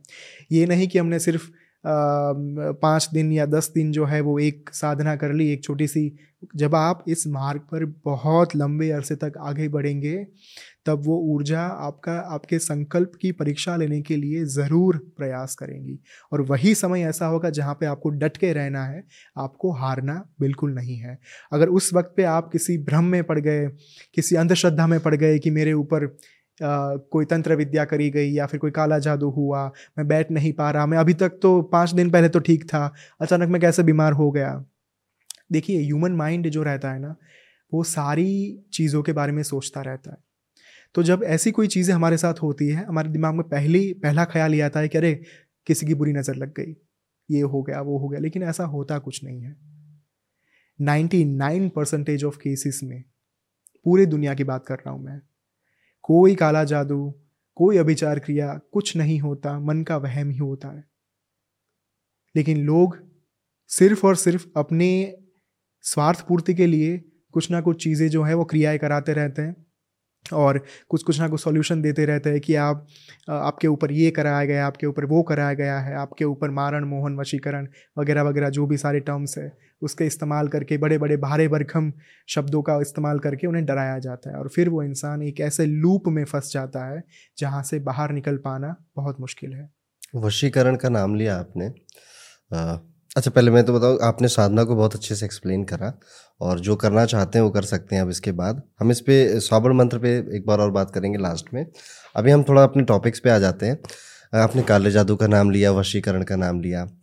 नाइन्टी नाइन परसेंट केस में ये आपका मन का वहम होता है।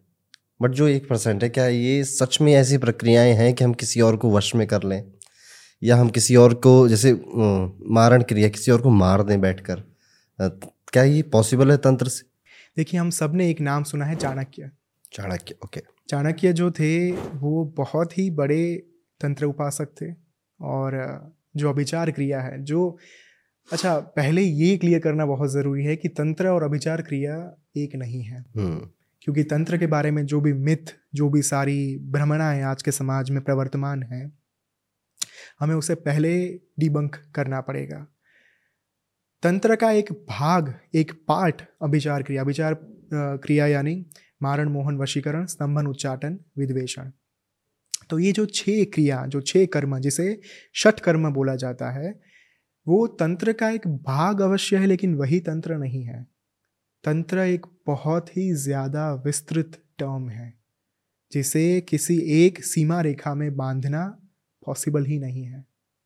तो अभिचार क्रिया जो है, वो उसका जो शास्त्र में जब लिखी गई थी, ये सारी चीज़ें जब प्रयोग लाए गए, वो इसी हेतु के साथ लाए गए थे कि एक तो आत्म सुरक्षा के लिए, एक लोक कल्याण के काम के लिए। देखिए, काफ़ी बार पहले के ज़माने में ये होता था, जो चाणक्य की हम बात कर रहे थे। चाणक्य के जो दुश्मन थे, उनके जो शत्रु थे, वो अपने राज्य को बचाए रखने के लिए बहुत सारी क्रियाओं का इस्तेमाल करते थे। उसमें से एक प्रयोग विष्कन्या का भी था। विषकन्या यानी एक छोटी सी बच्ची को वो जन्म के टाइम से थोड़ा थोड़ा यानी कि एक सुई के ऊपर जितना जहर आप देख पाए, लगा पाए, उतना जहर उस बच्ची को दिया जाता था। और धीरे धीरे उसका डोसेज उसकी जो मात्रा थी, वो बढ़ाई जाती थी। एक समय ऐसा आता था जब वो बच्ची, जो लड़की होती थी, वो बड़ी हो जाती थी और उसके ऊपर कोई जहर असर ही नहीं करता था। क्योंकि उसे इतना जहर दे दिया जाता था कि वो विष कन्या बन जाते थे फिर। और उस विष कन्या का उपयोग दूसरे राजाओं को हराने के लिए किया जाता था। तो इसी प्रकार से अपने राज्य की रक्षा के लिए चाणक्य जो थे, वो अभिचार क्रियाओं का उपयोग करते थे। चाहे वो मारण, मोहन, वशीकरण, स्तंभन, उच्चाटन, विद्वेषण, इन छह क्रियाओं में से कोई भी क्रियाओं की हम बात करें, उनका उपयोग चाणक्य के द्वारा किया जाता था। लेकिन समय के साथ ये हुआ अरुण जी, कि हमने इन क्रियाओं का दुरुपयोग करना शुरू कर दिया। हमने फॉर एग्ज़ाम्पल हमारे पास एक कथा आती है आदि शंकराचार्य जी की। आज से 1200 साल पहले सनातन धर्म के उत्थान के लिए जिन्होंने बहुत सुदीर्घ काम किया था, वो थे आदि शंकराचार्य जी। और आदि शंकराचार्य जी एक समय पे सिर्फ़ और सिर्फ़ शिव की सत्ता में ही भरोसा रखते थे कि शिव की जो सत्ता है वही सर्वोच्च है, बाकी सब सत्ताएँ उनके आगे छोटी है। तो एक बार क्या हुआ कि किसी तांत्रिक, जो शाक्त उपासक था, जो शाक्त तंत्र में आगे था, उन्होंने आदि शंकराचार्य जी के ऊपर मारण प्रयोग किया। एक कथा हमें ये प्राप्त होती है और उस प्रयोग के बाद आदि शंकराचार्य जी एकदम बिस्तर के ऊपर आ गए और वो ना उठ पा रहे थे, ना चल पा रहे थे, कुछ नहीं हो पा रहा था। वे गए थे काश्मीर। शाक्त मत का खंडन करने के लिए। शाक्त मत यानी जो शक्ति के उपासक हैं जो शक्ति में विश्वास रखते हैं उनका जो मत रहता है उनका जो विश्वास रहता है उनका खंडन करने के लिए कि आप शक्ति में क्यों भरोसा रखते हैं? आप शैव मत में आ जाइए। हम्म। शाक्त मत का खंडन करने के लिए काश्मीर गए थे। उस वक्त उनके इनके ऊपर ये प्रयोग हुआ। जब ये प्रयोग हुआ उनके ऊपर उस समय पे एक बुढ़िया उनके द्वार पर आई और शंकराचार्य जी के शिष्य बाहर आए। उन्होंने माँ से पूछा वृद्धा से कि आपको क्या चाहिए? माँ ने कहा भिक्षान्न दे ही मुझे भिक्षा चाहिए, लेकिन मैं भिक्षा आपके गुरुजी से ही लूँगी, आपसे नहीं लूँगी। तो शिष्य अंदर गए, गुरुजी से कहा कि, एक वृद्धा आई है, माँ आई है, आपसे भिक्षा मांग रही है। तो शंकराचार्य ने, शंकराचार्य जी ने कहा कि उनको जाकर कहिए कि मेरे जो गुरु हैं, वो अपने बिस्तर पर से उठ नहीं पा रहे उनमें शक्ति नहीं बची। और शिष्य यही संदेशा लेकर बाहर आए। वृद्धा से कहा कि मेरे गुरु ने आपको ये संदेशा देने के लिए कहा है कि उनमें शक्ति नहीं बची। और वृद्धा ने एक मार्मिक स्मित देकर इतना ही कहा, जो गुरु, शाक्त मत का खंडन करने के लिए कश्मीर आया है, आज वही ये कह रहा है कि मुझमें शक्ति नहीं बची। जाओ अपने गुरु को ये संदेशा देकर आओ। और उसी वक्त शंकराचार्य जी ने जब ये संदेशा सुना अपने शिष्य से तो आदि शंकराचार्य जी भागते, दौड़ते जो वृद्धा थे, उनके चरणों में आकर गिर पड़े कि इतना बड़ा संदेश देने वाली आप स्वयं माँ आदि पराशक्ति ही हो सकती है। आप कोई सामान्य स्त्री नहीं हो सकती। और बाद में जो आदि शंकराचार्य जी ने चिदानंद रूपम, शिवोहम शिवोहम कहा था कि मैं ही शिव हूँ। वही आदि शंकराचार्य जी ने आगे जाकर हमें भवानी अष्टकम दिया। न तातो न माता न बंधुर न दाता, न पुत्रो न पुत्री न भृत्यो न भरता, न जाया न विद्या न वृत्तिर्ममैव। गतिस्त्वम गतिस्त्वम त्वमेका भवानी। हे माँ आदि भवानी, अब तू ही मेरी मति है, तू ही मेरी गति है। जो आदि शंकराचार्य जी एक समय पर ये कहते थे कि मैं ही शिव हूँ, चिदानंद रूपम शिवोहम शिवोहम, वही आगे जाकर ये कह रहे हैं गतिस्वम गतिस्वम त्वमेका भवानी। कितनी सुंदर बात है ये। और वही शंकराचार्य जी बाद में हमें एक जो बहुत ही सुंदर श्लोक मिलता है, कुपुत्रो जायत, क्वचिदपि कुमाता न भवती, कि एक पुत्र जो है वो कुपुत्र हो सकता है, लेकिन माता कभी कुमाता नहीं हो सकती। न मंत्रम न यंत्रम तदपि जन जाने स्तुति महो, न चाहवानम ध्यानम तदपि जन जाने स्तुति कथा, न जाने मुद्रास्ते, तदपि जन जाने विलपनम परम जाने मातस्वदनुसरणम कलेश हरणम यानी कि मुझे मंत्र नहीं आते, मुझे तंत्र नहीं आते, मुझे पूजा, आराधना कैसे करनी है वो मुझे नहीं पता। माँ, मुझे तो सिर्फ़ इतना पता है कि एक पुत्र, कुपुत्र हो सकता है, लेकिन एक माता, कुमाता नहीं हो सकती। तो इतने बड़े और सर्वश्रेष्ठ उदाहरण हमारे पास हैं कि मारण क्रिया से ये हमारी बात शुरू हुई थी। उनके ऊपर जो मारण क्रिया हुई, फिर बाद में माँ की ही कृपा से जब उन्होंने माँ के सत्ता को स्वीकारा उस पर, उस घटना के बाद फिर वो मारण क्रिया का असर जो है वो ख़त्म हुआ था, वो प्रभाव जो है वो ख़त्म हुआ था। तो उस वक्त पे वो सारी चीज़ें काफ़ी हद तक प्रवर्तमान थी और एक आप कह सकते हैं कि पाठ सिखाने के लिए, बोध देने के लिए ये चीज़ें करी जाती थी या फिर कोई आपको हानि पहुँचाने का प्रयत्न कर रहा हो, प्रयास कर रहा हो तो उस वक्त पे ये चीज़ें होती थी। लेकिन समय के साथ हमने अपनी स्वार्थ पूर्ति के लिए इनको करना शुरू कर दिया। लेकिन आज की तारीख में अरुण जी बहुत सारे केसेस ऐसे हैं जहाँ पे लोग सिर्फ़ और सिर्फ़ भ्रम में ही जी रहे हैं।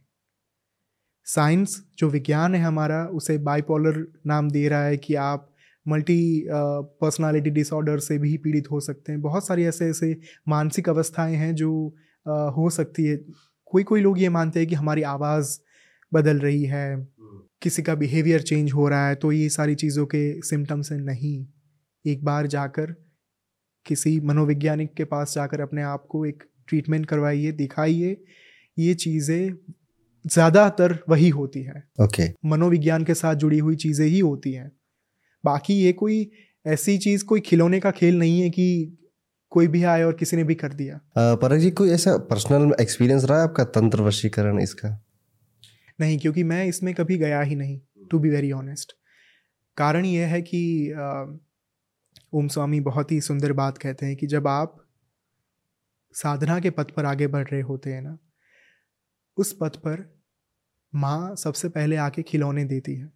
क्योंकि एक बच्चा छोटा बच्चा जो होता है, अगर वो रोना शुरू करे तो माँ सबसे पहले आकर यही प्रयास करे कि बच्चा चुप हो जाए। बच्चे को क्या चाहिए? क्या वो खिलौने के लिए रो रहा है? उसे खिलौना दे दो। खिलौना यानी माया रूपी खिलौना। टॉय बेसिकली सुख, सुविधा, ऐश्वर्य, भोग, विलास, संपत्ति, संपदा, ये सारी चीज़ें। अगर बच्चा उसी में खुश हो जाता है ना तो फिर वो माँ को पुकारना बंद कर देता है और फिर माँ अपने काम में लग जाती है। तो यही चीज़, यही बात मेरे लिए भी मैटर करती है। मैं क्यों अभिचार क्रिया में या फिर इन सारी चीज़ों में कभी गया ही नहीं?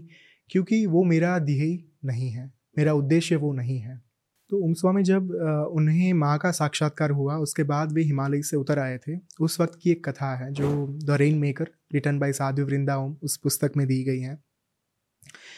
वहाँ पे वे एक तांत्रिक से मिले थे, और जो गाँव वाले लोग थे, वो उनको बहुत बड़े तांत्रिक मानते थे, क्योंकि जो कोई भी इंसान उनके पास जाता था, वो उनको सारी चीज़ें बता देते थे कि आप आपने क्या क्या किया है? आपका जो पास्ट है, वो किन किन चीज़ों के साथ कनेक्टेड हैं? और कौन कौन सी चीज़ें आपके जीवन में हुई है? तो जब ओम स्वामी उनके पास गए, तब तांत्रिक ने स्वामी जी को देखा और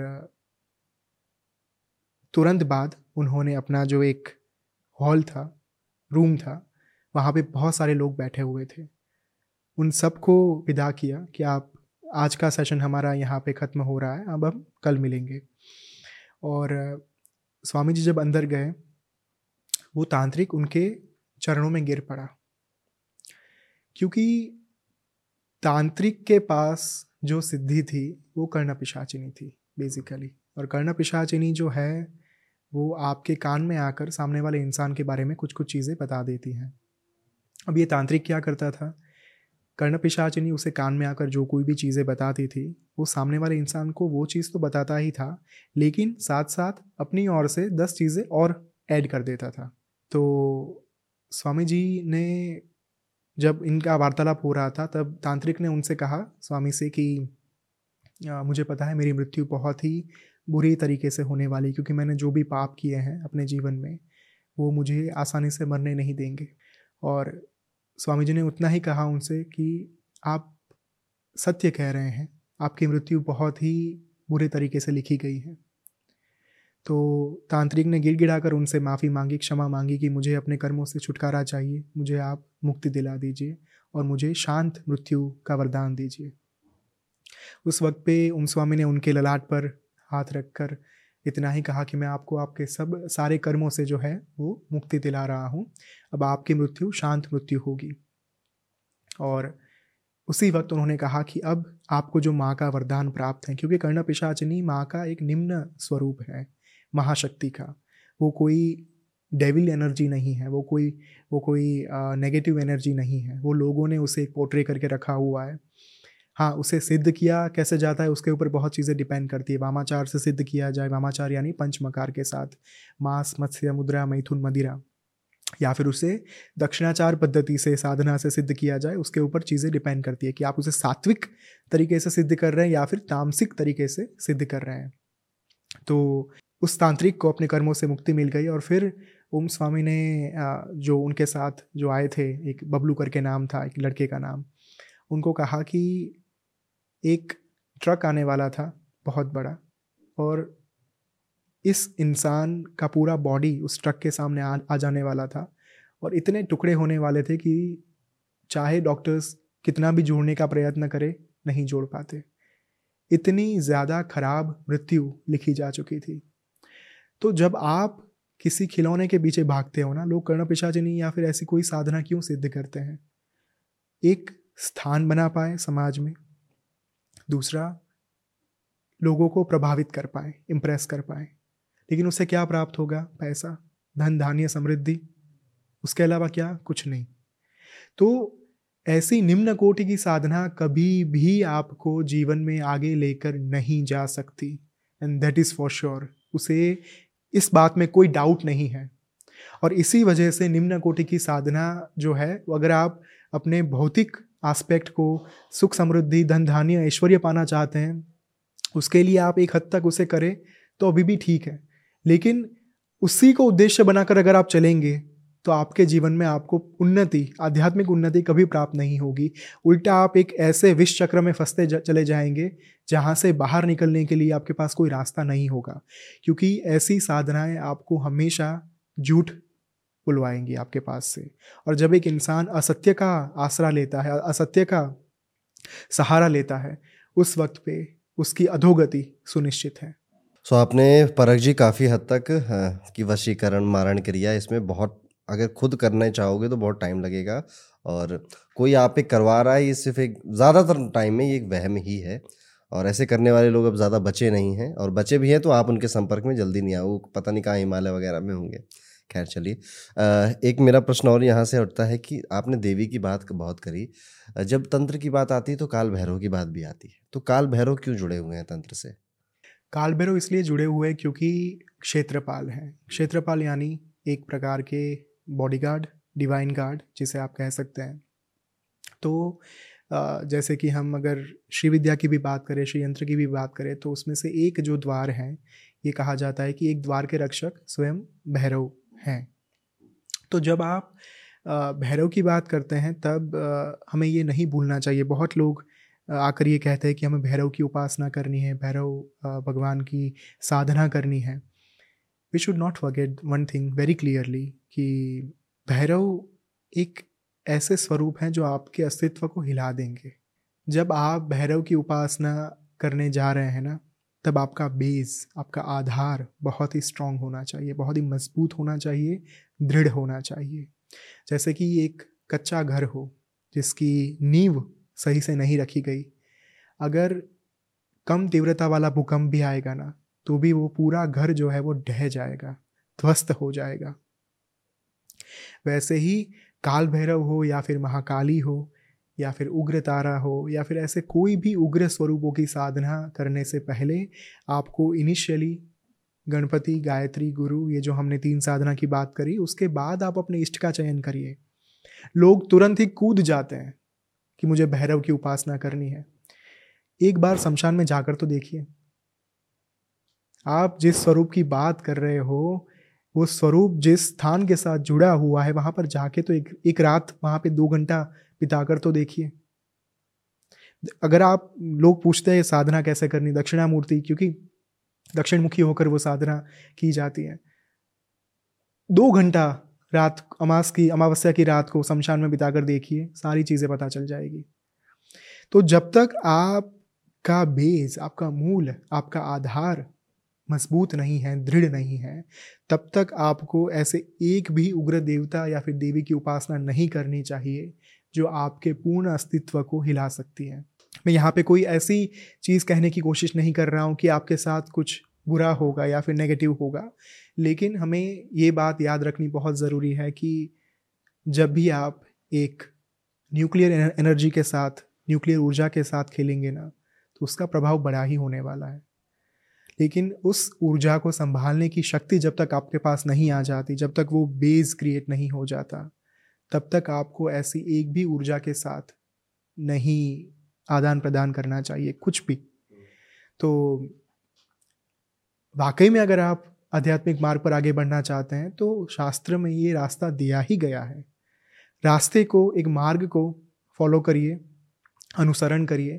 आपको अपने इष्ट और अपना जो रास्ता है, चाहे आप आगे जाकर अगर आपको काल भैरव की ही उपासना करनी है तो वो रास्ता निकल ही आएगा। वो अपने आप दिख जाएगा। इसके लिए ये आवश्यक नहीं है कि आप पहले से शुरू कर दो।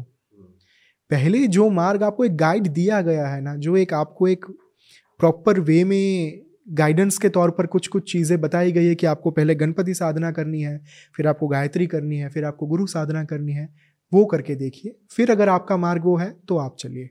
परक जी, न ये सारी साधनाएँ और ये जो रहस्यमय बातें हैं, कई पुस्तकों में लिखी हुई मिलती हैं। इंद्रजाल एक बहुत प्रसिद्ध है रावण संहिता है। सो, अब, ये तो फ्लिपकार्ट, अमेज़ोन पे भी अवेलेबल हैं। मैंने भी इंद्रजाल पढ़ने की कोशिश करी थी एक बार। उसमें बड़ी भयानक भयानक चीज़ें लिखी हैं करने के लिए बड़ी अजीब अजीब क्रियाएँ बताते हैं करने के लिए। सो इन पुस्तकों का रहस्य क्या है आपने कभी पढ़ी है वो बताइए और किनको नहीं पढ़नी चाहिए और क्या नहीं कंसेप्शन लेके जाना चाहिए इधर माइंड में? बचपन में मैंने पढ़ी थी जब पापा यहाँ पे मैंने जब मैं बहुत छोटा था उस वक्त पे मैंने ज़िद करी थी। नौ दस साल का था और अगर आपने देखा होगा असली प्राचीन महाइंद्र जाल हम्म, एकदम हम्म। बड़े अक्षरों में लिखा हुआ मोटी सी किताब एकदम मोटी सी हाँ। किताब है और उस एकदम वो भयानक सा चेहरा बना हुआ है उसके ऊपर। जब मैंने वो देखा वो बहुत ही विजुअली मेरे लिए अट्रैक्टिव था चीज़। तो मैंने वो खरीद ली। पढ़ना तो आता नहीं था लेकिन जब मैंने वो सारी चीज़ें धीरे धीरे मैंने पढ़ना शुरू किया और संस्कृत मुझे आई बाद में आगे जाकर। आई थिंक तेरह चौदह साल का मैं रहा हूँगा उस वक्त पे मैंने वो सारी चीज़ें जो है वो पढ़ी। और उसमें आकाश गमन से लेकर बहुत सारी सिद्धियों के बारे में बात करी गई है। और यहाँ पे मुझे एक किस्सा याद आ रहा है। जब ओम स्वामी बद्रीनाथ में थे अपनी साधना के लिए, उस वक्त पे उनकी मुलाकात हुई थी भैरवी माँ से। तो भैरवी जो रहती है, वो जो तंत्र साधिका रहती हैं, उनको भैरवी नाम दिया जाता है। तो भैरवी माँ उनसे मिली और भैरवी माँ ने उनसे कहा कि मैं आपको जो है आकाश गमन की सिद्धि, कर्ण पिशाचनी सिद्धि वगैरह दे सकती हूँ। और स्वामी जी ने उस वक्त पर उतना ही कहा था कि अगर मुझे आकाश गमन करना ही है तो मैं एक फ़्लाइट की टिकट लूँगा और फ़्लाइट में जाऊँगा। मुझे क्यों आकाश गमन सिद्धि के लिए अपना टाइम देने की ज़रूरत है या फिर क्यों मुझे कर्ण पिशाचनी के लिए कोई ऐसा टाइम देने की ज़रूरत है? तो असली प्राचीन महाइंद्र जाल में ऐसी बहुत सारी चीज़ें लिखी गई हैं जो एक ह्यूमन माइंड के लिए लॉजिकल नहीं है रैशनल नहीं है। लेकिन सारी चीज़ें गलत भी नहीं है और सारी चीज़ें सही भी नहीं है। जो कोई भी साधना जो कोई भी टोने टोटके वगैरह उसमें दिए गए हैं वो आ, ये नहीं कहूँगा कि वो सत्य है। वो आपको एक आपके जीवन को आ, थोड़ा आगे ले जाने के लिए काम आ सकते हैं लेकिन आपको कहीं पहुँचाएँगे नहीं। वो किसी गंतव्य स्थान पर आपको नहीं लेकर जाएँगे कभी भी। आपकी आध्यात्मिक उन्नति उससे संभव है नहीं। तो जैसे एक व्यक्ति के जीवन में जब वो पढ़ाई करना शुरू करता है, उस वक्त पे उसके सामने बहुत सारे विकल्प रहते हैं। बायोलॉजी फ़ील्ड रहता है, डॉक्टरी का एक क्षेत्र रहता है, इंजीनियरिंग करना रहता है, या फिर आप अकाउंटेंट बन सकते हैं, ऐसे आपके एक गोल निश्चित होते हैं। अगर आपने अपना ध्येय पहले से निश्चित कर लिया है ना कि मुझे आगे जाकर ये बनना है। तो बस उसी के ऊपर फोकस करिए। फिर तो चाहे असली प्राचीन महाइंद्रजाल हो या फिर एक्स वाई जेड कोई भी किताब हो, उसमें जो कोई भी सिद्धियों की बात लिखी गई है कि आपको ये साधना करने से ये सिद्धि प्राप्त होगी, ये करने से आपको वो शक्ति प्राप्त होगी, वो सारी चीज़ें बाई प्रोडक्ट हो जाएगी। वो सारी चीज़ें आपकी साधना की यात्रा में अपने आप जुड़ती जाएँगी। लेकिन उसे प्राप्त करने के लिए उसके ऊपर फोकस करने की ज़रूरत नहीं है। आपको फोकस सिर्फ़ आपका इतना ही होना चाहिए कि मेरा जो ध्येय है, मेरा जो उद्देश्य है, वो महाशक्ति तक पहुँचना है।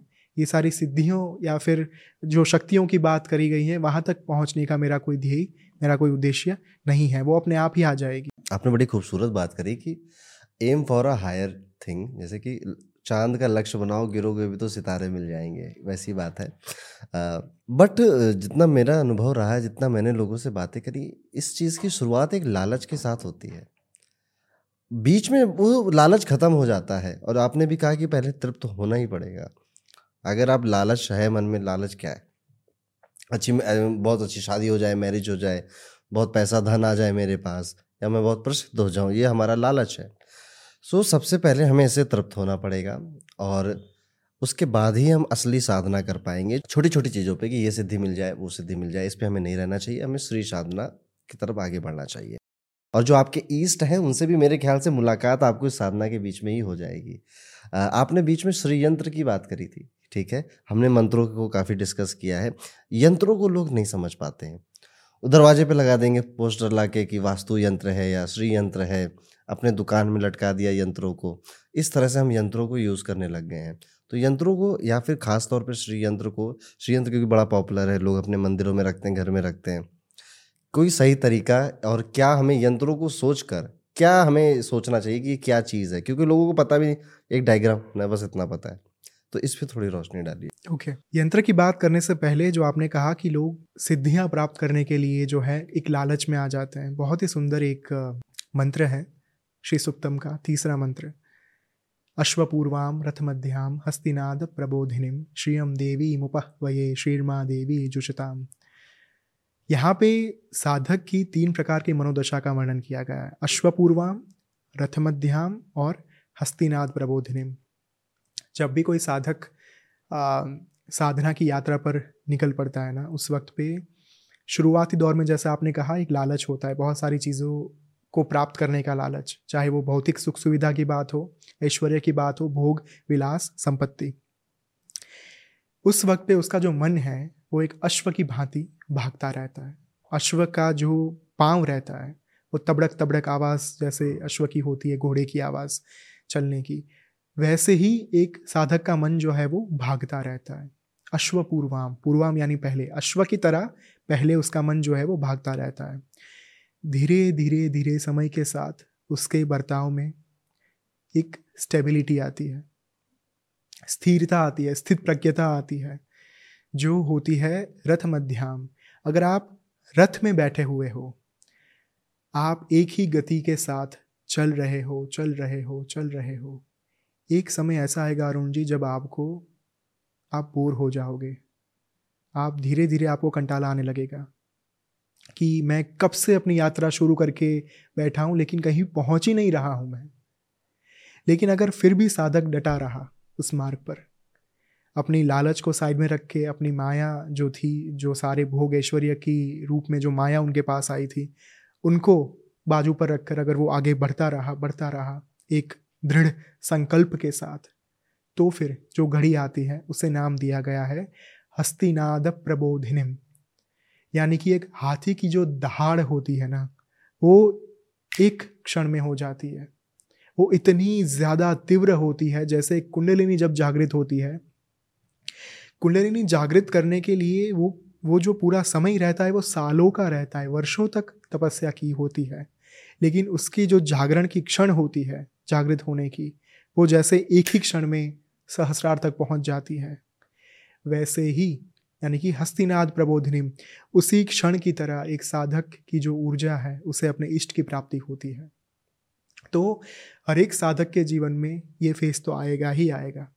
कोई भी साधक जिन्होंने साधना वास्तव में शुरू की है, गंभीरता के साथ सिंसियरिटी के साथ, उनके जीवन में पहले उनका मन घोड़े की तरह ही भागेगा। वो भोग ऐश्वर्य लालच के पीछे ही भागेंगे, लेकिन अगर उन्होंने अपने मन को और यहीं पे गुरु का रोल आ जाता है। यहीं पे गुरु जो है, वो अपने शिष्य को कह सकते हैं कि, बेटा, अब आप जो है ना, वो गलत दिशा में जा रहे हो। अब आपको, आपके सामने लालच रख दी गई है, महाशक्ति के द्वारा। उस लालच को आपको ओवरकम करना है, उससे बाहर आना है।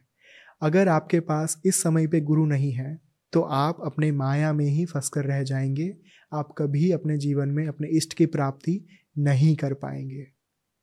तो ये बात मुझे लालच के ऊपर से याद आई थी। अब श्री यंत्र के ऊपर आते हैं। श्री यंत्र जो है वो माँ ललिता महात्रिपुर सुंदरी का एक टू फॉर्म है। उसे आप क्रिस्टल जो आता है उसमें भी आपको प्राप्त होता है और एक मेरू यानी कि जो थ्री डी श्री यंत्र होता है वो भी आप मार्केट से आपको मिल सकता है। अनफॉर्चुनेटली श्री यंत्र के बारे में हम आज इतना ही जानते हैं, जो एक सामाजिक मैं परिप्रेक्ष्य से बात कर रहा हूँ। कि लक्ष्मी जी की प्राप्ति के लिए श्री यंत्र का उपयोग जो है वो किया जाता है, लेकिन ये पूर्ण सत्य नहीं है। श्री यंत्र की साधना जो है वो श्री विद्या साधना में समाविष्ट है। जब भी कोई साधक श्री विद्या साधना करने जा रहे हैं, उनको श्री यंत्र पंचदशी मंत्र और श्री ललिता सहस्त्र नाम ये तीन अंगों को मिलाकर श्री विद्या की साधना जो है वो करनी होती है। और श्री यंत्र में अगर आपने देखा होगा, नौ आवरण है नाइन लेयर्स आर देयर सबसे पहला, त्रैलोक्य मोहन चक्र, और सबसे आखिरी जो बिंदु है बीच में, जहाँ पे माँ निवास करती हैं, उसे नाम दिया गया है सर्वानंदमय चक्र। तो बीच में बहुत सारे चक्र आते हैं, सर्व आशा परिपूरक चक्र, सर्व रक्षा कर चक्र, बहुत अलग अलग प्रकार के नौ चक्र वहाँ पे दिए गए हैं। It is like an amphitheatre it is like Z plus security अगर आप देश के प्राइम मिनिस्टर तक पहुँचना चाहते हैं ना, आपको एक के बाद एक लेयर्स क्रॉस करके ही जाने पड़ेंगे। आप तुरंत वहाँ तक नहीं पहुँच सकते। अगर आप प्राइम मिनिस्टर को मिलना चाहते हैं, सबसे पहले आपको एक मैसेज वहाँ तक पहुँचाना पड़ेगा कि मैं आ रहा हूँ, मुझे आपसे प्रार्थना है कि मुझे आपसे मुलाकात करनी है। तो ये जब आप यूनिवर्स में एक प्रार्थना रिलीज़ करते हैं कि मैं श्री विद्या साधना करना चाहता हूँ। वहाँ से आपकी यात्रा शुरू होती है माँ से मिलने की यात्रा। और धीरे धीरे धीरे समय के साथ एक इंसान, एक साधक जो है, वो श्री यंत्र के माध्यम से उनकी साधना करने के बाद आगे पहुँच सकता है। और श्री यंत्र में पंद्रह नित्याएँ होती हैं। नित्या यानी संगीनी शक्ति, सखी फ्रेंड्स बेसिकली माँ की। वो पंद्रह नित्याओं को जागृत किया जाता है। वो पंद्रह नित्याओं के जितने भी मंत्र हैं वो मंत्र के जितने अक्षर हैं, उतने लाख अनुष्ठान करने ज़रूरी हैं। जैसे कि, श्री विद्या के मूल तीन मंत्र हैं। एक, त्रयक्षरी यानी कि थ्री लेटर्ड मंत्र, जो है माँ बाला त्रिपुर सुंदरी का मंत्र। तो त्रयक्षरी मंत्र एक होता है, दूसरा है पंचदशी और तीसरा षोडशाक्षरी। त्रयक्षरी यानी त्रय अक्षरी जो तीन अक्षर का मंत्र है वो। पंचदशी यानी पंच और दशी, पाँच और दस, यानी कि पंद्रह लेटर का, पंद्रह अक्षरों का जो मंत्र है वो। और षोड़शाक्षरी, यानी कि सोलह अक्षरों का जो मंत्र है वो। तो एक गुरु अपने शिष्य को उसकी काबिलियत के हिसाब से, उसकी साधना की यात्रा जैसे जैसे आगे बढ़ती जाती है, वैसे उसे सबसे पहले त्रयक्षरी मंत्र देता है, फिर उसे पंचदशी देता है और फिर षोड़शाक्षरी, जो माँ स्वयं है।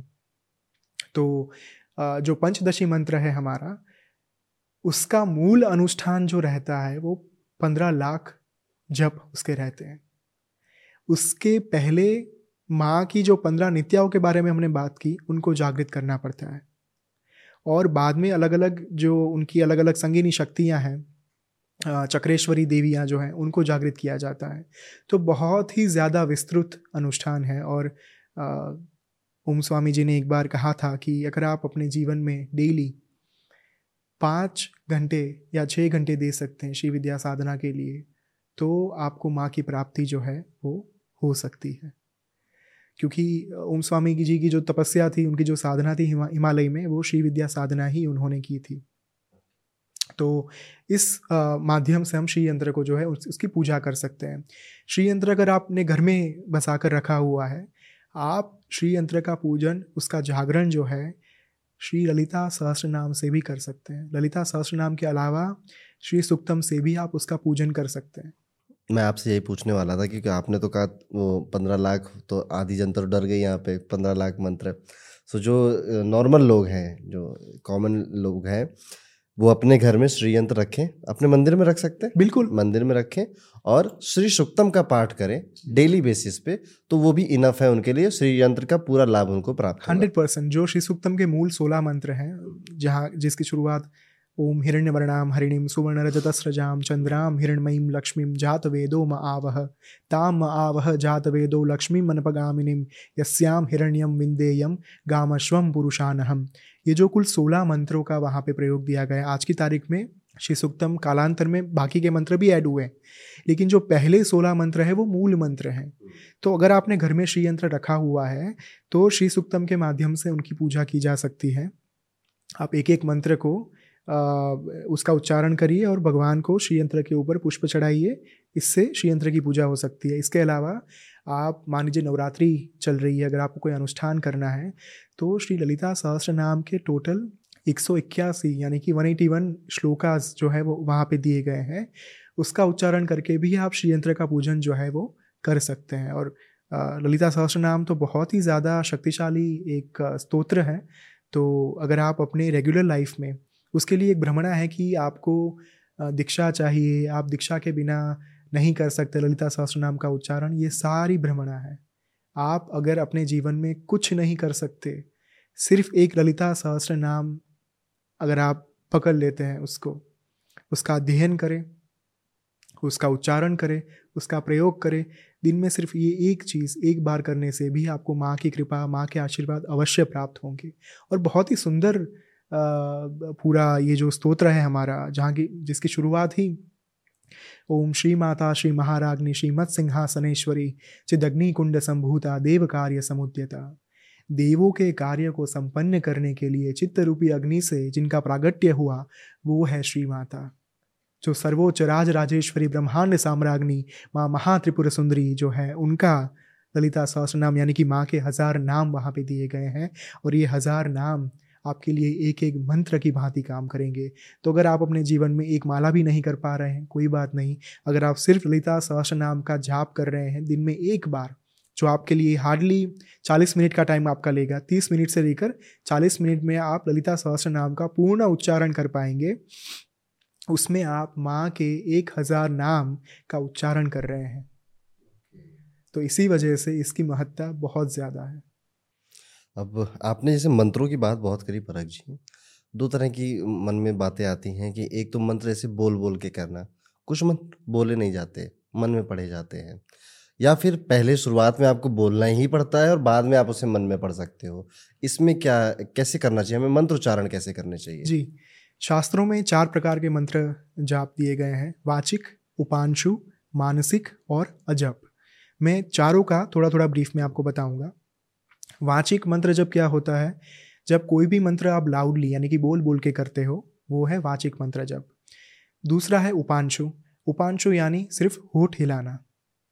आवाज़ सिर्फ़ आपको ही सुनाई दे रही है। आपके बाजू में भी जो कोई बैठा है उनको भी एक आवाज़ नहीं सुनाई देगी। फॉर एग्ज़ाम्पल अगर मैं आ, एक उच्चारण कर रहा हूँ जैसे कि देवी के कोई मंत्र का। ओम श्री मात्रे नमः। ये वाचिक जप ठीक है? ओम श्री मात्रे नमः। ये उपांशु। और मानसिक जप क्या होता है? मानसिक जप यानी आप अपने मन में जो मंत्र है, उसके एक एक लेटर को विजुलाइज कर रहे हैं। मानसिक जप यानी ये नहीं कि मन में उच्चारण करना। लोग ज़्यादातर गलती यहाँ पे कर देते हैं। मानसिक जप की जब बात आती है कि आपको मन में उच्चारण करना है, उस वक्त पे आपको मंत्र को विजुलाइज करना है। उसका उच्चारण नहीं करना मन में।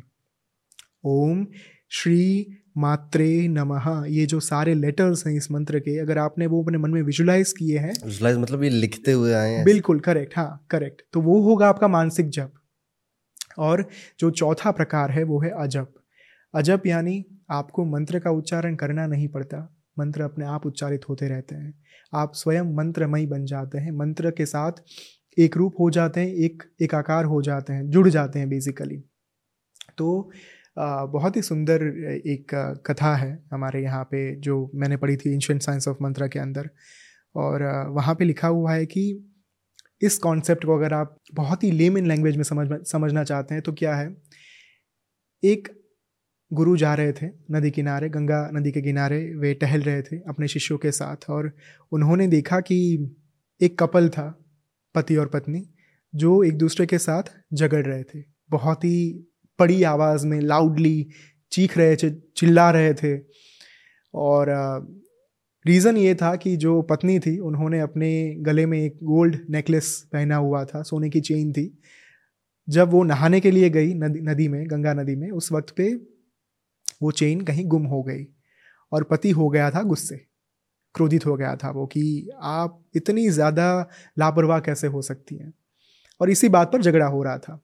और गुरु ने जो वहाँ पे टहल रहे थे उन्होंने अपने शिष्य को पूछा कि मुझे एक प्रश्न का उत्तर दो। ये पति पत्नी एक दूसरे के इतने ज़्यादा पास खड़े हैं लेकिन फिर भी इतनी बड़ी आवाज़ में क्यों झगड़ रहे हैं? ऐसा तो है नहीं कि इनको इनको एक, एक दूसरे की आवाज़ सुनाई नहीं दे रही। आवाज़ तो ठीक से सुनाई दे रही है। फिर भी इतनी बड़ी आवाज़ में झगड़ने का क्या अर्थ, क्या तात्पर्य? शिष्यों के पास उत्तर नहीं था। तब जाकर गुरु ने कहा कि जब आपके हृदय, आपके हार्ट एक दूसरे से दूर हो जाते हैं ना, और ये कब दूर होते हैं? जब आप क्रोध करते हैं। जब आप क्रोध करते हैं, उस वक्त पे आप के हृदय के बीच का जो फासला रहता है, जो अंतर रहता है, वो बहुत बढ़ जाता है। और उस अंतर को कम करने के लिए एक ह्यूमन टेंडेंसी होती है कि वो चीखते हैं, चिल्लाते हैं।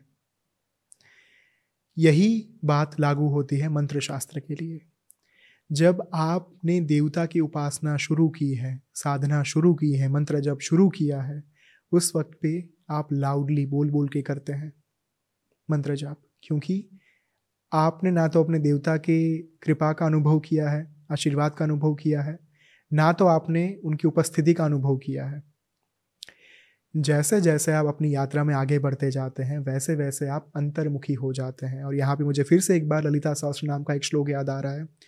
अंतर्मुख समाराध्या बहिर्मुख सुदुर्लभा, जिसका अर्थ है कि जितना आप अंतर्मुखी होकर उपासना करेंगे, उतना आप ज़्यादा आपकी साधना जो है वो फलीभूत होंगी।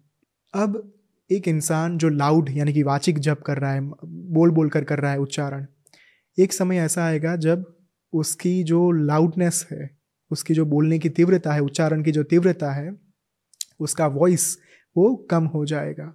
क्योंकि देवता को प्रसन्न करने के लिए फिर उसे ये पता लग चुका होगा कि अब मुझे इतने बड़े आवाज़ में मंत्र जप करने की आवश्यकता नहीं है। उसके बाद एक समय ऐसा आएगा, जब वो अपने मन में ही मंत्र को विजुलाइज करके वो जप जो है वो अपना कर पाएगा। और बहुत वर्षों के बाद एक समय ऐसा आएगा जहाँ पे साधक स्वयं मंत्र बन जाएगा। और यहाँ पे मुझे ऋषि विश्वामित्र और ऋषि वशिष्ठ की कथा याद आ रही है। ऋषि वशिष्ठ के वहाँ पे राजा कौशिक जो थे वो आए अपनी सेना के साथ। वो कोई युद्ध लड़के आए थे और उन्होंने ऋषि से जो वशिष्ठ जी थे उनसे विनती की कि मेरी सेना को, वो भूखी है उन्हें आप खाना खिलाइए, भोजन दीजिए। और ऋषि वशिष्ठ के आश्रम में कोई सुविधा नहीं थी, इतना ज़्यादा खान पान कुछ नहीं था। फिर भी उनकी पूरी सेना को भरपेट भोजन खिलाया गया। और ये देखकर राजा कौशिक बड़े ही ज़्यादा आश्चर्य में हो गए कि ये कैसे हो पाया। एक सामान्य ऋषि, जिनके पास ना तो संपत्ति है, ना तो धन धान्य है, ये इतनी बड़ी सेना को भोजन कैसे करा पाए? तब जाकर ऋषि वशिष्ठ से पूछा गया कि आपने ये जो भोजन करवाया इसके पीछे का तात्पर्य क्या था? ये कैसे हो पाया? संभव कैसे हुआ ये? मुझे कारण जानना है। ऋषि वशिष्ठ ने कहा कि मेरे आश्रम में एक गाय है, जो आप, उससे जो मांगेंगे, वो गाय आपको दे देंगी। तो राजा ने कहा कि ऐसी गाय, ऐसी गौ माता तो राजमहल में शोभा देती है, एक छोटी सी कुटीर में नहीं। और उन्होंने कहा कि आप हमें प्रेम से अपनी गाय दे दीजिए, वरना मुझे युद्ध करना पड़ेगा आपसे। तो ऋषि वशिष्ठ ने कहा कि आप जो करना चाहे वो कर लीजिए, मैं गाय तो नहीं दूँगा आपको। और ये बात सुनकर राजा कौशिक बहुत ही ज़्यादा क्रोधित हो गए, क्योंकि क्षत्रिय खून था और उनके स्वमान पर चोट की गई थी। और ऋषि जो थे राजा वशिष्ठ, उन्होंने युद्ध किया। राजा कौशिक के साथ, लेकिन वो युद्ध हार गए, क्योंकि ऋषि वशिष्ठ के पास इतनी सारी महाविद्याएँ थी, इतनी सारी सिद्धियाँ थी, वे स्वयं इतने ज्ञानी थे, प्रखर साधक थे तो उनके सामने राजा कौशिक की उनका कुछ चला नहीं। और राजा कौशिक मन में चले गए, युद्ध हारने के बाद, कि अब मैं ऋषि वशिष्ठ को दिखाकर रहूँगा कि मैं क्या हूँ। उन्होंने महादेव की उपासना की, उनकी साधना की महादेव से अस्त्र और शस्त्र के वरदान प्राप्त करके वे फिर से हमला करने के लिए आश्रम पे गए और इस बार भी हार गए। अब तो राजा कौशिक को समझ में आ गया कि भाई, ये कोई सामान्य साधक नहीं हो सकते। कुछ तो है इनके पास, जिसकी वजह से स्वयं महादेव का वरदान भी विफल हो गया और उस वक्त पर ऋषि वशिष्ठ से ये पूछा गया कि कारण क्या है? ऋषि वशिष्ठ ने कहा कि आप मंत्र की ऊर्जा लेकर आए मेरे पास, महादेव के मंत्र की ऊर्जा, अस्त्र और शस्त्र की ऊर्जा लेकर आए, लेकिन मैं स्वयं मंत्र बन चुका हूँ। और तब जाकर राजा कौशिक को यह समझ में आया कि घटना क्या थी। और फिर वे वन में गए। उन्होंने बहुत ही कड़ी उपासना की, साधना की, और तब जाकर उन्हें प्राप्त हुआ गायत्री मंत्र। और फिर वे बने ऋषि विश्वामित्र। सो so, इसीलिए ऋषि विश्वामित्र जो है राजा कौशिक थे जो पहले क्षत्रिय थे। सी यहाँ पे एक बात ये भी सीखने को मिलती है कि जो हम आज की तारीख में वर्ण की बात करते हैं ना अगर वर्ण आप चाहे क्षत्रिय में जन्म लिया हो चाहे आपने शूद्र के तौर पर जन्म लिया हो कोई भी हो जन्म से वर्ण तय नहीं होता। आपके कर्म से होता है। एक क्षत्रिय राजा जो अपनी साधना के माध्यम से भगवान को सिद्ध कर पाए। उन्हें हम ऋषि विश्वामित्र को हम ब्रह्म ऋषि की उपमा देते हैं, संज्ञा देते हैं। वो एक स्वयं ऋषि हैं। तो ये बात सीखने लायक है कि अगर आपका जन्म चाहे कोई भी गोत्र में, कोई भी कुल में हुआ हो, लेकिन अगर आप की प्रवृत्ति जो है वो ब्राह्मणों की तरह है तो आप ब्राह्मण ही कहे जाएँगे। चाहे आप कोई भी जन्म में, कोई भी गोत्र में, कोई भी आप कुल में आप क्यों ना जन्मे हो। तो जो यहाँ पे बात हुई कि मैं मंत्र बन चुका हूँ, यही बात अजब, जो चांटिंग रहती है, जो उच्चारण रहता है, चौथा प्रकार उसमें लागू होती है। एक समय ऐसा आता है साधक के जीवन में जब वो स्वयं मंत्र बन जाता है। लेकिन उस अवस्था तक पहुँचने के लिए हरेक साधक को सबसे पहले ये तीन प्रकार की साधना में से, अवस्था में से मंत्र जप की, उसके उच्चारण में से गुजरना होता है। वाचिक, उपांशु और मानसिक। यहाँ पे ये सवाल भी आएगा कि अगर हम साधना कर रहे हैं तो हमें कौन सी आ, कौन सा उच्चारण करना चाहिए? हमें वाचिक जप करना चाहिए उपांशु जप करना चाहिए या फिर मानसिक जप करना चाहिए? तो यहाँ पे हमें बारी बारी से जाप करना चाहिए। फॉर एग्ज़ाम्पल दो माला वाचिक जप कर लिया आपने बोल बोल के। क्योंकि माइंड जो है ना ह्यूमन माइंड उसे एक स्थान पर स्थिर करने के लिए आपको उसे लाउड चांडिंग यानी कि वाचिक जप करना पड़ेगा। फिर आपको ये लग रहा है कि okay now I am stable मेरा कॉन्सेंट्रेशन जो है वो ठीक हो चुका है। फिर आप उपांशु जप पर आइए, जहाँ पे आप एकदम धीमी आवाज़ में मंत्र का जप करें, उच्चारण करें। और फिर आपको जब ये लग रहा है कि हाँ मैं अब और ज़्यादा स्थिर हो चुका हूँ, मेरी एकाग्रता जो है वो और ज़्यादा बढ़ चुकी है, उसके बाद आपको दो माला मानसिक जप करना चाहिए। तो ये तीनों में आप बारी बारी से शफल कर सकते हैं अपने झप के दौरान। ऐसा कोई नियम नहीं है कि आपको सिर्फ़ आ, मन में ही जप करना है आपको सिर्फ़ लाउडली चांडिंग ही करना है। ये तीनों टाइप के जप आप बारी बारी से कर सकते हैं। ये बहुत बड़ी भ्रमणा है कि मंत्र का जाप बोल बोल के नहीं करना चाहिए। लेकिन अगर आप शास्त्र पढ़ेंगे वहाँ पे ये साफ़ साफ़ लिखा गया है कि ये पहले तीनों प्रकार के जाप जो हैं वो आप बारी बारी से कर सकते हैं आपके मन को एकाग्र करने के लिए और स्थिर करने के लिए। पर जी आपने मंत्रों के बारे में बताया कि मंत्र को किस तरह से हमें करना चाहिए क्या क्या स्टेप्स होते हैं।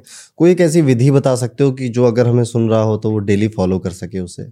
बिल्कुल देखिए प्रत्येक इंसान को, प्रत्येक मनुष्य को अपने जीवन में जो खास करके सनातन धर्म का अनुसरण कर रहा है, उसे नित्य पूजा को महत्व देना ही चाहिए। नित्य पूजा यानी आप अपने जीवन में सुबह नहाकर जब भी आपको टाइम मिले या फिर मान लीजिए रात को आपको जब टाइम मिले, सुबह इसलिए करा जाता है क्योंकि सुबह आपकी दिन की शुरुआत होती है।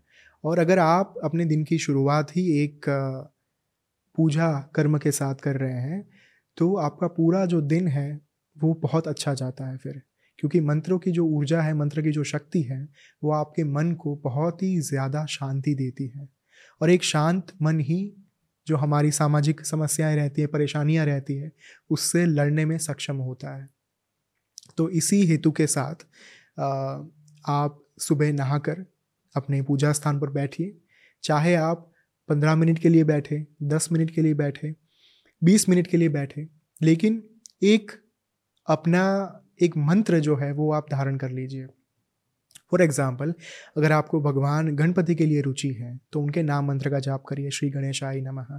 अगर आपको महादेवी के मंत्र का कोई जाप करना है तो श्री दुर्गा सप्तशती जो है, जो माँ दुर्गा के 700 श्लोकों का एक ग्रंथ है, उसमें बहुत ही सुंदर मंत्र जो बार बार आता है, वो है, ओम नमश्चंडिकाय और ये मंत्र का जाप अगर आप देवी के प्रति ज़्यादा आपको आस्था है, रुचि है, श्रद्धा है, अगर आप उन्हें पूजना चाहते हैं, उनकी साधना आगे जाकर करना चाहते हैं तो यहाँ से शुरुआत करें। अगर महादेव के प्रति आपको ज़्यादा लगाव है तो महादेव का जो पंचाक्षर मंत्र है, शिव पंचाक्षर मंत्र, ओम नमः शिवाय, यानी कि फाइव लेटेड मंत्र तो ओम नमः शिवाय से भी आप जो है अपने दिन की शुरुआत कर सकते हैं। और कैसे करना है? पूजा घर में बैठकर, चाहे वहाँ पे मूर्ति हो या ना हो, क्योंकि बहुत सारे लोग ऐसे होंगे जो बैचलर हैं या फिर कोई बाहर रह रहे होंगे, अपने घर पे नहीं होंगे। तो उन्हें कोई मंदिर खड़ा करने की ज़रूरत नहीं है। सिर्फ़ एक पवित्र और शुद्ध जगह पर बैठकर, एक आसन के ऊपर बैठकर उन्हें ये मेक श्योर करना है कि एक रुद्राक्ष की माला, क्योंकि गणपति के मंत्र जो है, वो रुद्राक्ष की माला के ऊपर जपा जा सकता है उसे। महादेवी और महादेव दोनों के मंत्रों को रुद्राक्ष की माला पर उनका जाप हो सकता है।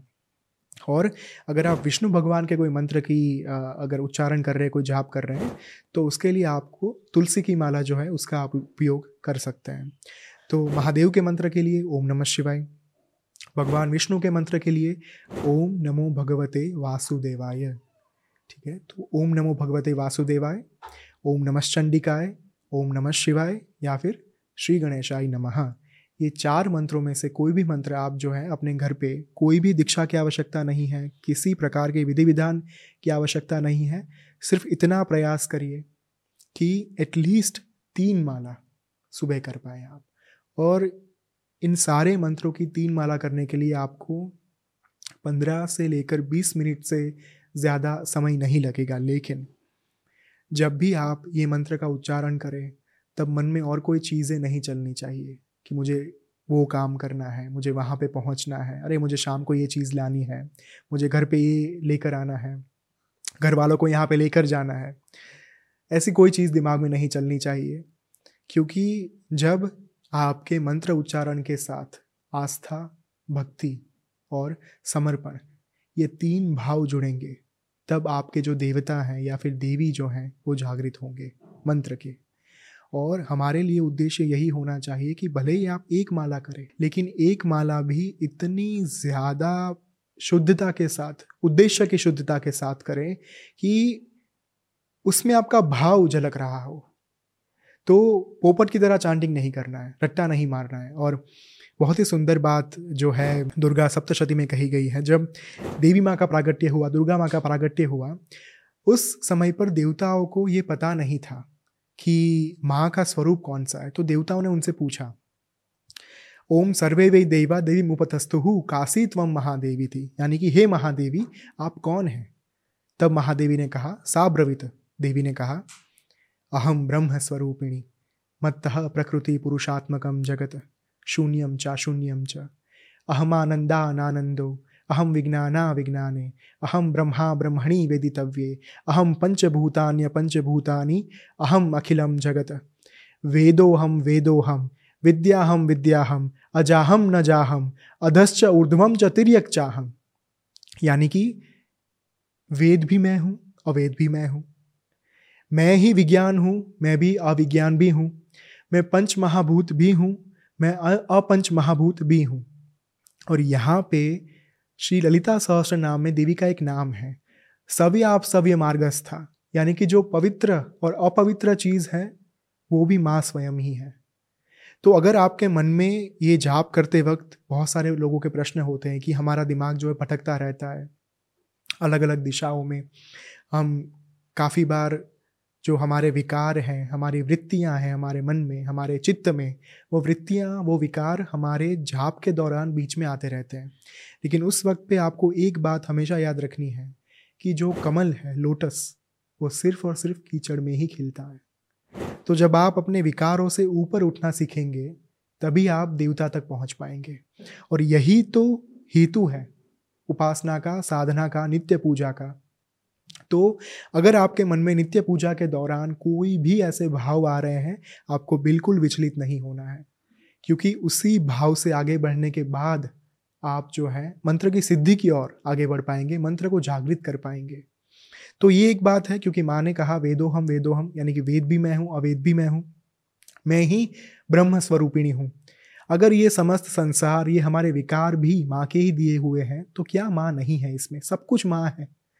तो एक भी चीज़ से, एक भी विचार से विचलित हुए बिना हमें सिर्फ़ और सिर्फ़ हमारी नित्य पूजा के ऊपर फोकस करना है।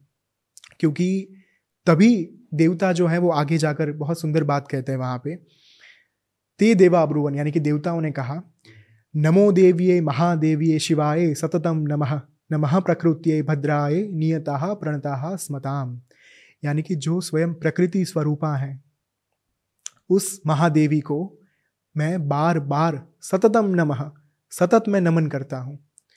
जब आप एक गति के साथ, एक डिसिप्लिन के साथ, एक डेडिकेशन के साथ आगे बढ़ते रहेंगे ना, तभी आपको देवता की प्राप्ति जो है, वो संभव हो सकेगी। तो एक स्केड्यूल आपको फिक्स करना है। सुबह दस मिनट का, पंद्रह मिनट का, जो भी आप फिक्स कर पाए, वो करें। जो चार मंत्र हमने अभी बताया उन चार मंत्रों में से जो भी आपको अच्छे लग रहे हैं, मान मान लीजिए अगर आपको कृष्ण का कोई मंत्र जाप करना है तो आपके पास ओम क्लीम कृष्णाय गोविंदाय गोपी जन वल्लभाय नमः, ये मंत्र है। अगर आपको राम के मंत्र का कोई जाप करना है तो राम रामाय नमः, ये मंत्र आपके पास है। तो जो भी देवता के मंत्र आपको अच्छे लग रहे हैं या फिर आपको कोई भी देवता की उपासना करनी है, सिंपल, आप शास्त्र उठाइए। उसमें से उनके गायत्री मंत्र भी आपको प्राप्त होंगे, क्योंकि 28 प्रकार के गायत्री मंत्र हैं। जो हमने शुरुआत में गायत्री मंत्र की बा, बात करी वो सवितुर गायत्री मंत्र था। फॉर एग्ज़ाम्पल ओम तत्पुरुषाय विद्महे महादेवाय धीमहि तन्नो रुद्र प्रचोदयात। ये रुद्र गायत्री मंत्र है। और ऐसे ही अलग अलग बहुत सारे देवताओं के गायत्री मंत्र हमें प्राप्त होते हैं जैसे कि दुर्गा सप्तशती में एक गायत्री मंत्र हमें प्राप्त होता है जो देवी अथर्व शीशम से प्राप्त होता है। ओम महालक्ष्मी च विद्महे सर्वशक्ति च धीमहि, तन्नो देवी प्रचोदयात। तो जो भी देवता की उपासना आपको करनी है, जिनके प्रति आपको बहुत ही ज़्यादा प्रेम है, उनके गायत्री मंत्र को उठा लीजिए, या फिर उनके कोई भी नाम मंत्र को उठा लीजिए, और उस मंत्र का जाप आपको एटलीस्ट 120 दिन तक लगातार करना है। फिर आपको बाद में लग रहा है कि अब मुझे और एडवांस्ड लेवल पे जाना है तो आप आ, साधना शुरू करें धीरे धीरे जो मैंने बात हम्म, करी गणपति गायत्री गुरु की। और ऐसे एक स्टेप बाय स्टेप आप ऊपर चढ़ते जाइए। तो शुरुआत आपको नित्य पूजा से करनी है जहाँ पे आपको एक डिसिप्लिन बनानी होगी एक अनुशासन के साथ शिस्त के साथ आगे बढ़ना पड़ेगा कि मैं डेली इतना जप जो है वो करूँगा तीन माला पाँच माला पंद्रह बीस मिनट तक दैट्स इट उसके बाद आप अगर रात को आपको टाइम मिल रहा है अगर आपको ये फील हो रहा है ये एक खींचाव आपको हो रहा है कि मुझे और कुछ भी करना है तो आप अपने हिसाब से ललिता सहस्त्र नाम हनुमान चालीसा फिर जो है आ, हमारे भगवान महादेव के एक हज़ार नाम का एक स्तोत्र है फिर शिव पंचाक्षर स्तोत्र ये सारी अलग अलग चीज़ों का आप प्रयोग जो है वो कर सकते हैं अपने नित्य पूजा में। लेकिन पंद्रह मिनट का स्केड्यूल बनाना बहुत आवश्यक है। बहुत डिटेल में आपने बताया परक जी। तंत्र की इतनी सारी बातें करी। कोई ऐसा इतिहास में कोई बहुत बड़ा तांत्रिक रहा हो जो तंत्र साधना जिसने बहुत गजब की की हो? बहुत रहे हैं क्योंकि अभिनव गुप्ता से लेकर जो रिसेंट सारे लोग थे जो महान उपासक थे महान साधक थे नवनाथ की अगर हम बात करें मत्स्येंद्र नाथ गोरखनाथ जी और ये सारे नवनाथ। लेकिन अगर पौराणिक पौराणिक काल में अगर आप मुझसे पूछे तो उच्च कोटि के साधक मुझे जो याद आ रहे हैं जो असुर भी से जो असुर भी थे साथ में वो है रावण। हम्म। क्योंकि रावण ने ज्योतिष शास्त्र से लेकर बहुत चीज़ों के अंदर उनका अध्ययन था। उन्होंने इतनी सारी विद्या अर्जित की थी तंत्र साधनाएँ की थी। और ज्योतिष शास्त्र इसलिए मैं यहाँ पे याद कर रहा हूँ क्योंकि हाल ही में मैंने आपका एक फॉर्चून रिपोर्ट पढ़ा था जो बहुत ही सुंदर तरीके से आपने दिया हुआ है और it is very much powerful so ज्योतिष में उन वे पारंगत थे रावण। और सबको ये कथा शायद पता होगी कि जब उनके पुत्र यानी कि इंद्रजीत का जन्म होने वाला था मेघनाद का जन्म होने वाला था उस वक्त पे उन्होंने नौ ग्रहों को ये आदेश दिया था कि आपको एक सुरेख दिशा में जो है वो आना है और ये सुनिश्चित करना है कि मेरा पुत्र जो है वो अमर हो जाए। लेकिन भगवान शनि ने उनकी बात उनके आदेश का पालन नहीं किया और फिर रावण ने आजीवन जो शनि, शनिदेव जो थे, उनको अपने सिंहासन के नीचे दबा कर रखा था। और फिर उनको मुक्ति तब मिली जब हनुमान जी लंका आए और फिर उनको मुक्त कराया। तो according to me Ravan was one of the most powerful and great उपासक, जिन्होंने तंत्र साधना भी इतनी की, जिनकी लाल किताब से लेकर आज जो भी हम चीज़ें पढ़ रहे हैं, रावण संहिता, उसमें भी बहुत सारे प्रयोग दिए गए हैं। और रावण जो थे वो महादेव के प्रखर उपासक थे। शिव तांडव स्तोत्र के रचयिता थे। इतना सुंदर इतना प्रभावशाली असरकारक इन्होंने स्तोत्र दिया। He was one of them उनकी वो कब्र का क्या एक कथा आप सुना रहे थे मुझे ऑफ़ कैमरा ओके सो कथा ये प्राप्त होती है जब when I was travelling to Sri Lanka आज से दो साल पहले तब मेरी एक सीरीज़ है महासुर सीरीज़ हम्म। जो एक नॉवेल है पाँच पार्ट में। उसके दूसरे पार्ट के लिए I was doing field research तो मैं श्रीलंका गया था पंद्रह दिनों के लिए। और मेरा जो रिसर्च का एरिया था वो यही था कि रामायण के जो स्थल थे उस वक्त के जो श्रीलंका में जो जितना जितना वहाँ पे हुआ था भगवान राम ने जहाँ जहाँ पे प्रवास किया था वो सारे स्थल का अभ्यास करना उसके साथ साथ रावण के साथ जुड़े हुए स्थलों का भी अभ्यास करना। तो वेन आई वेंट देयर उस वक्त पे मुझे एक बहुत ही चौंकावनारी चीज़ मालूम हुई, एक हकीकत। ये कहा जाता है श्रीलंका में कि जब रावण का देहांत हुआ, उस वक्त पे भगवान राम ने विभीषण का राज्याभिषेक कर दिया। और राज्याभिषेक के कारण विभीषण इतने ज़्यादा अपने काम में व्यस्त हो गए राज्य को संभालना था। प्रजा जो थी वो स्तब्ध थी कि हमारा राजा नया है, पूरा प्रजा का संचालन करना था। और उस वक्त पे विभीषण ने अपने सेवकों को आदेश दिया कि रावण का अग्नि संस्कार आप करके आओ। तो उनके सेवकों ने रावण का जो देह था, उसे अपने साथ वे ले गए। अब वो जो सेवक थे सारे, उसमें से कई सेवक ऐसे थे जो रावण के प्रति वफादार थे। अब वे नहीं चाहते थे कि रावण का जो देह है, उसका अंतिम संस्कार किया जाए। उन्होंने क्या किया? एक गुफा में ले जाकर रावण के देह को वहाँ पे सुरक्षित कर दिया। और ये कहा जाता है कि दैत्य गुरु शुक्राचार्य से लेकर बहुत सारे उस समय के त्रेता युग के जो ऋषि मुनि थे, उन्होंने ये प्रयत्न किया कि रावण को पुनर्जीवित किया जाए।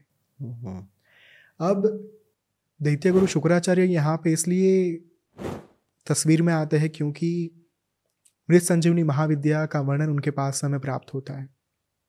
मृत संजीवनी महाविद्या एक ऐसी महाविद्या थी जिसके माध्यम से, जिसके प्रयोग से दैत्य गुरु शुक्राचार्य कोई भी दैत्य को, किसी भी असुर को पुनर्जीवित कर सकते थे। तो उस वक्त पे प्रयत्न तो बहुत सारे हुए कि रावण को पुनर्जीवित किया जाए, लेकिन कुछ ना कुछ कारणों की वजह से वो संभव हो नहीं पाया। और उस वक्त पे एक सुझाव दिया गया। कलयुग में जब ऋषि मार्कंडेय आएँगे, वे रावण को जीवित कर पाने के लिए हो सकता है कि रावण जीवित हो पाए। उसका एक कारण ये था कि ऋषि मार्कंडेय जो थे, उनकी उम्र 16 साल तक की ही थी। और जब यमराज उनको लेने के लिए आए वे शिवलिंग के साथ लिपट कर बैठ गए थे और उन्होंने महादेव की कड़ी साधना की थी। महादेव प्रसन्न हुए। यमराज उनको लेकर जाने ही वाले थे कि तुरंत महादेव ने उनको रोक दिया और ऋषि मार्कंडेय को दिया गया महामृत्युंजय मंत्र। और महामृत्युंजय मंत्र में ये कहा जाता है कि वो क्षमता है कि कोई भी इंसान अमरत्व को प्राप्त कर सकता है। हालाँकि उसके शास्त्र के पर्सपेक्टिव कुछ अलग है, लेकिन जो प्रचलित मान्यता है हमारे यहाँ पे कि अगर महामृत्युंजय मंत्र को आप जागृत कर रहे हैं पूर्णतया तो अमरत्व की प्राप्ति संभव है। लेकिन यहाँ पे आत्मा के अमरत्व की बात हो रही है, देह की नहीं। तो कोई अगर ये सोचेगा कि मैं इसे जागृत करके 2000 5000 साल तक जीवित रह पाऊँगा, ऐसा कुछ नहीं है। तो ऋषि मार्कंडेय के पास महामृत्युंजय मंत्र था और इस बात, इस हकीकत की जो जानकारी थी, वो दैत्य गुरु के पास थी। इसी वजह से उन्होंने कहा कि कलयुग तक इसे आप संभाल कर रखिए, क्योंकि ऋषि मार्कंडेय को चिरंजीवी होने का वरदान है। जो हमारे आठ चिरंजीवी हैं, उसमें से एक चिरंजीवी स्वयं ऋषि मार्कंडेय जी भी हैं। तो कलयुग में जब आसुरी शक्तियाँ अपनी चरम सीमा पर होगी उस समय पर आप रावण को पुनर्जीवित कर पाएँगे, ऐसा दैत्य गुरु शुक्राचार्य ने कहा। आज की तारीख में श्रीलंका में एक रावण गुफा नामक स्थान है, जहाँ पे रावण का 18 फुट का ताबूत जो है वो रखा गया है, ऐसी मान्यता है। और जो श्रीलंकन गवर्नमेंट है, उसका भी मैंने एक रिसर्च जब मैं कर रहा था, उसका एक वीडियो मेरे सामने आया था, जहाँ पे इस बात की पुष्टि करी गई है। तो कहा जाता है उस ताबूत के बारे में कि जो 18 फुट का ताबूत है, वहाँ पे रावण का जो ममी है, रावण का जो देह है, उसे सुरक्षित संभाल के रखा गया है। और शायद आप कह सकते हैं कि वही हमारा सबसे पहला ममी था, क्योंकि इजिप्ट के बारे में तो हमने बहुत सुना है कि बहुत सारे ममीज़, लेकिन त्रेता युग में हमारे यहाँ पे भी एक ममी बनाया गया था, जो रावण का ममी था। और आज भी ये इंतज़ार हो रहा है कि रावण पुनर्जीवित हो और उनका आधिपत्य पुनः स्थापित हो। तो वो जो अठारह फुट का ताबूत है उसके बारे में ये कहा जाता है कि अगर किसी भी इंसान ने उसे हिलाने की कोशिश की या फिर उसे कोई हानि पहुँचाने की कोशिश की तो वो पूरी गुफा जो है वो ध्वस्त हो जाएगी। और अगर आप श्रीलंका जाएँगे तो आप उस गुफा के दर्शन भी कर सकते हैं। आ, बहुत ही दुर्गम जगह है जाने के लिए। इजीली वहाँ पे पहुँचा तक नहीं जा सकता और एकदम जब आप पहुँचेंगे इतनी ज़्यादा स्लीपरी ज़मीन है कि आप फिसल जाएँगे। तो बहुत ही संभाल कर चलना होता है और फिर भी ताबूत जो है वो इतनी ज़्यादा चट्टानों के नीचे रखा गया है कि उसे आँखों से देखा नहीं जा सकता। सिर्फ़ आपको जो है अंदाज़ा लग सकता है कि यहाँ पे ताबूत हैं, लेकिन अंदर क्या है उसके क्या क्या चीज़ें रखी गई हैं, ये किसी को नहीं पता। ताबूत दिखता नहीं है मतलब? नहीं। ओके परक जी अब हम अपने पॉडकास्ट के आखिरी में आ गए और हमने कहा था कि हम श्रावण मंत्र को और थोड़ा सा डिटेल में जानेंगे आपसे। उनकी विधि क्या है और उनको कैसे करना चाहिए? क्योंकि जैसा आपने कहा कि श्रावण मंत्र ईजिएस्ट फॉर्म है। आपको आ, कुछ भी चीज़ें प्राप्त करनी है आध्यात्मिक रास्ते पे जाना है या कुछ संसारिक चीज़ भी प्राप्त करनी है उसके लिए। तो इसकी क्या विधि होती है श्रावण मंत्र की? ओके तीन प्रकार के मंत्र हैं वैदिक मंत्र तांत्रिक मंत्र और शाबर मंत्र। हम्म। देखिए वैदिक मंत्र और तांत्रिक मंत्र ऐसे हैं जो आपकी आत्मा के साथ कैरी फॉरवर्ड हो सकते हैं। For hmm. एग्ज़ाम्पल अगर आपने वैदिक मंत्र यानी कि गायत्री मंत्र सवितुर गायत्री मंत्र का आपने जाप किया तो उसका जो फल है वो आप अगले जन्म में भी कैरी फॉरवर्ड करके ले जा सकते हैं अपने साथ आपकी आत्मा के साथ। वो आपकी स्पिरिचुअल वेल्थ कही जाएगी जिसे हम संचित कर्म कह सकते हैं या फिर जो भी आध्यात्मिक कर्म जो हमारा रहता है वो आप कह सकते हैं उसे। तो ये स्पिरिचुअल वेल्थ आपके साथ जाएगी। फिर श्री विद्या साधना जो तंत्र साधना में आती है कैटेगरी में महाविद्या साधना उसका कोई मंत्र आपने अगर जागृत किया है तो वो भी आप अपने आत्मा के साथ लेकर जा सकते हैं। अगर आपने शाबर मंत्र को इन्वोक किया है तो Shabar mantra is like O T P one time password एक जीवन काल तक वो आपके साथ रहेगा। फिर वो आपके साथ नहीं आएगा मंत्र।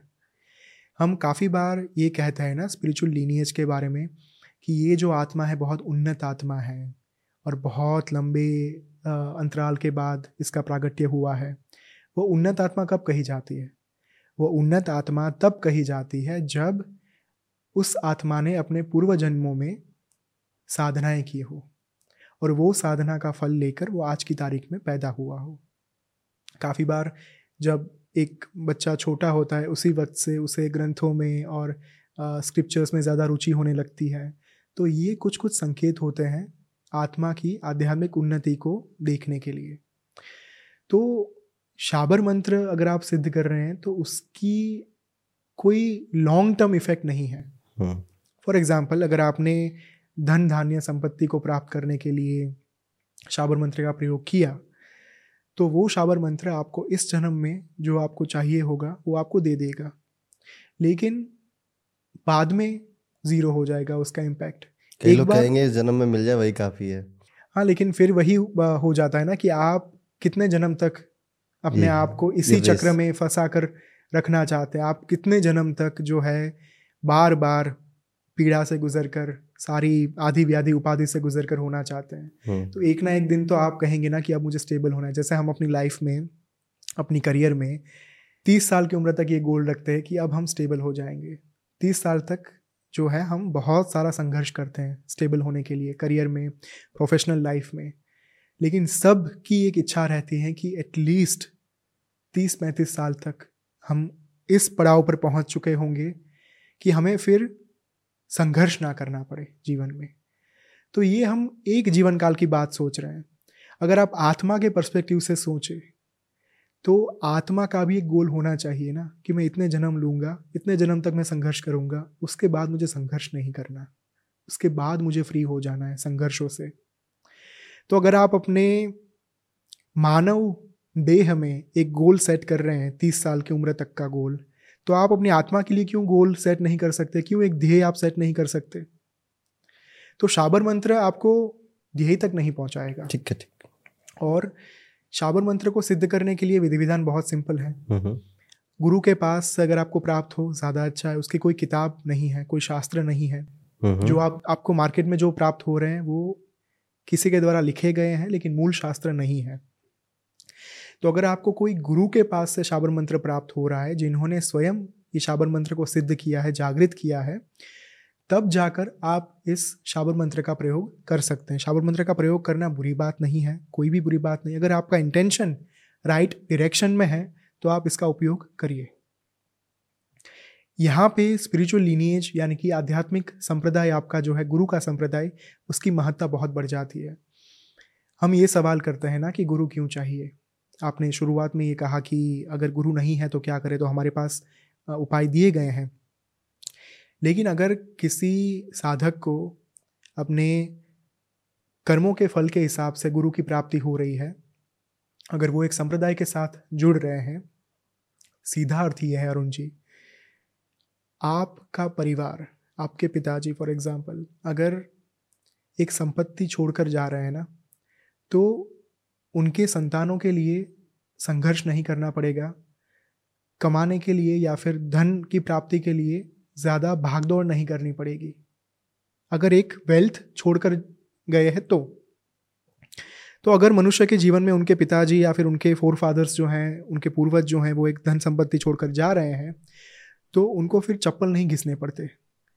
वैसे ही अगर एक स्पिरिचुअल लीनिएज जो संप्रदाय है गुरु का, अगर उसके साथ आप जुड़ रहे हैं तो आपको ये बात स्मरण में रहेगी कि मेरे संप्रदाय में जो भी साधु संत हुए, वो सभी संतों ने अपनी अपनी उपासना की थी अपनी अपनी साधना की थी और वो सब अपना अपना एक फल छोड़ कर गए हैं।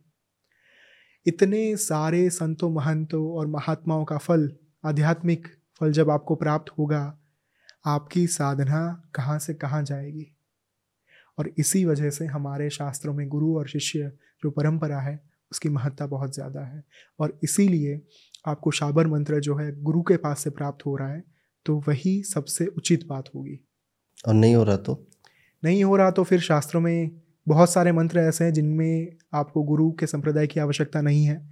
जैसे हमने गणपति गायत्री और ये सारे मंत्रों की बात करी हम्म, हम्म। शिव पंचाक्षर मंत्र की बात करी ये सारे मंत्र आपके लिए अवेलेबल हैं।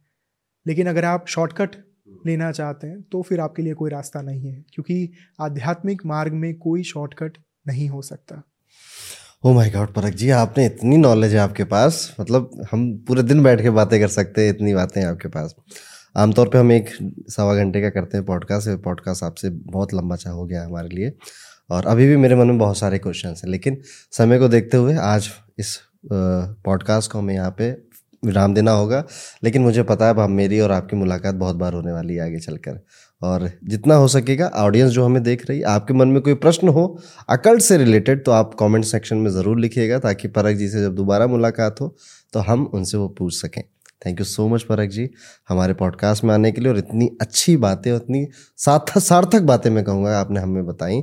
कई सारे मिथ हमारे अंदर के आपने तोड़े और जो एक बहुत क्यूरियोसिटी थी ना लोगों के मन में साधना कैसे करनी है सिद्धि जो लालच और गुरु हर एक को आपने बहुत सुंदर तरीके से क्लियर किया। उसके लिए थैंक यू सो मच बहुत बहुत धन्यवाद I am truly grateful to you to all your team members और uh, मेरी आपसे एक प्रार्थना है कि पूर्णाहुति मंत्र के साथ हम इस पॉडकास्ट की समाप्ति करें। ओ पूर्णमदः पूर्णमिदं पूर्णात् पूर्णमुदच्यते पूर्णस्य पूर्णमादाय पूर्णमेवावशिष्यते। हरि ओं तत्सत्, हरि ओं तत्सत्, हरि ओम तत्सत। श्री जगदम्बा स्वामी अर्पणमस्तु।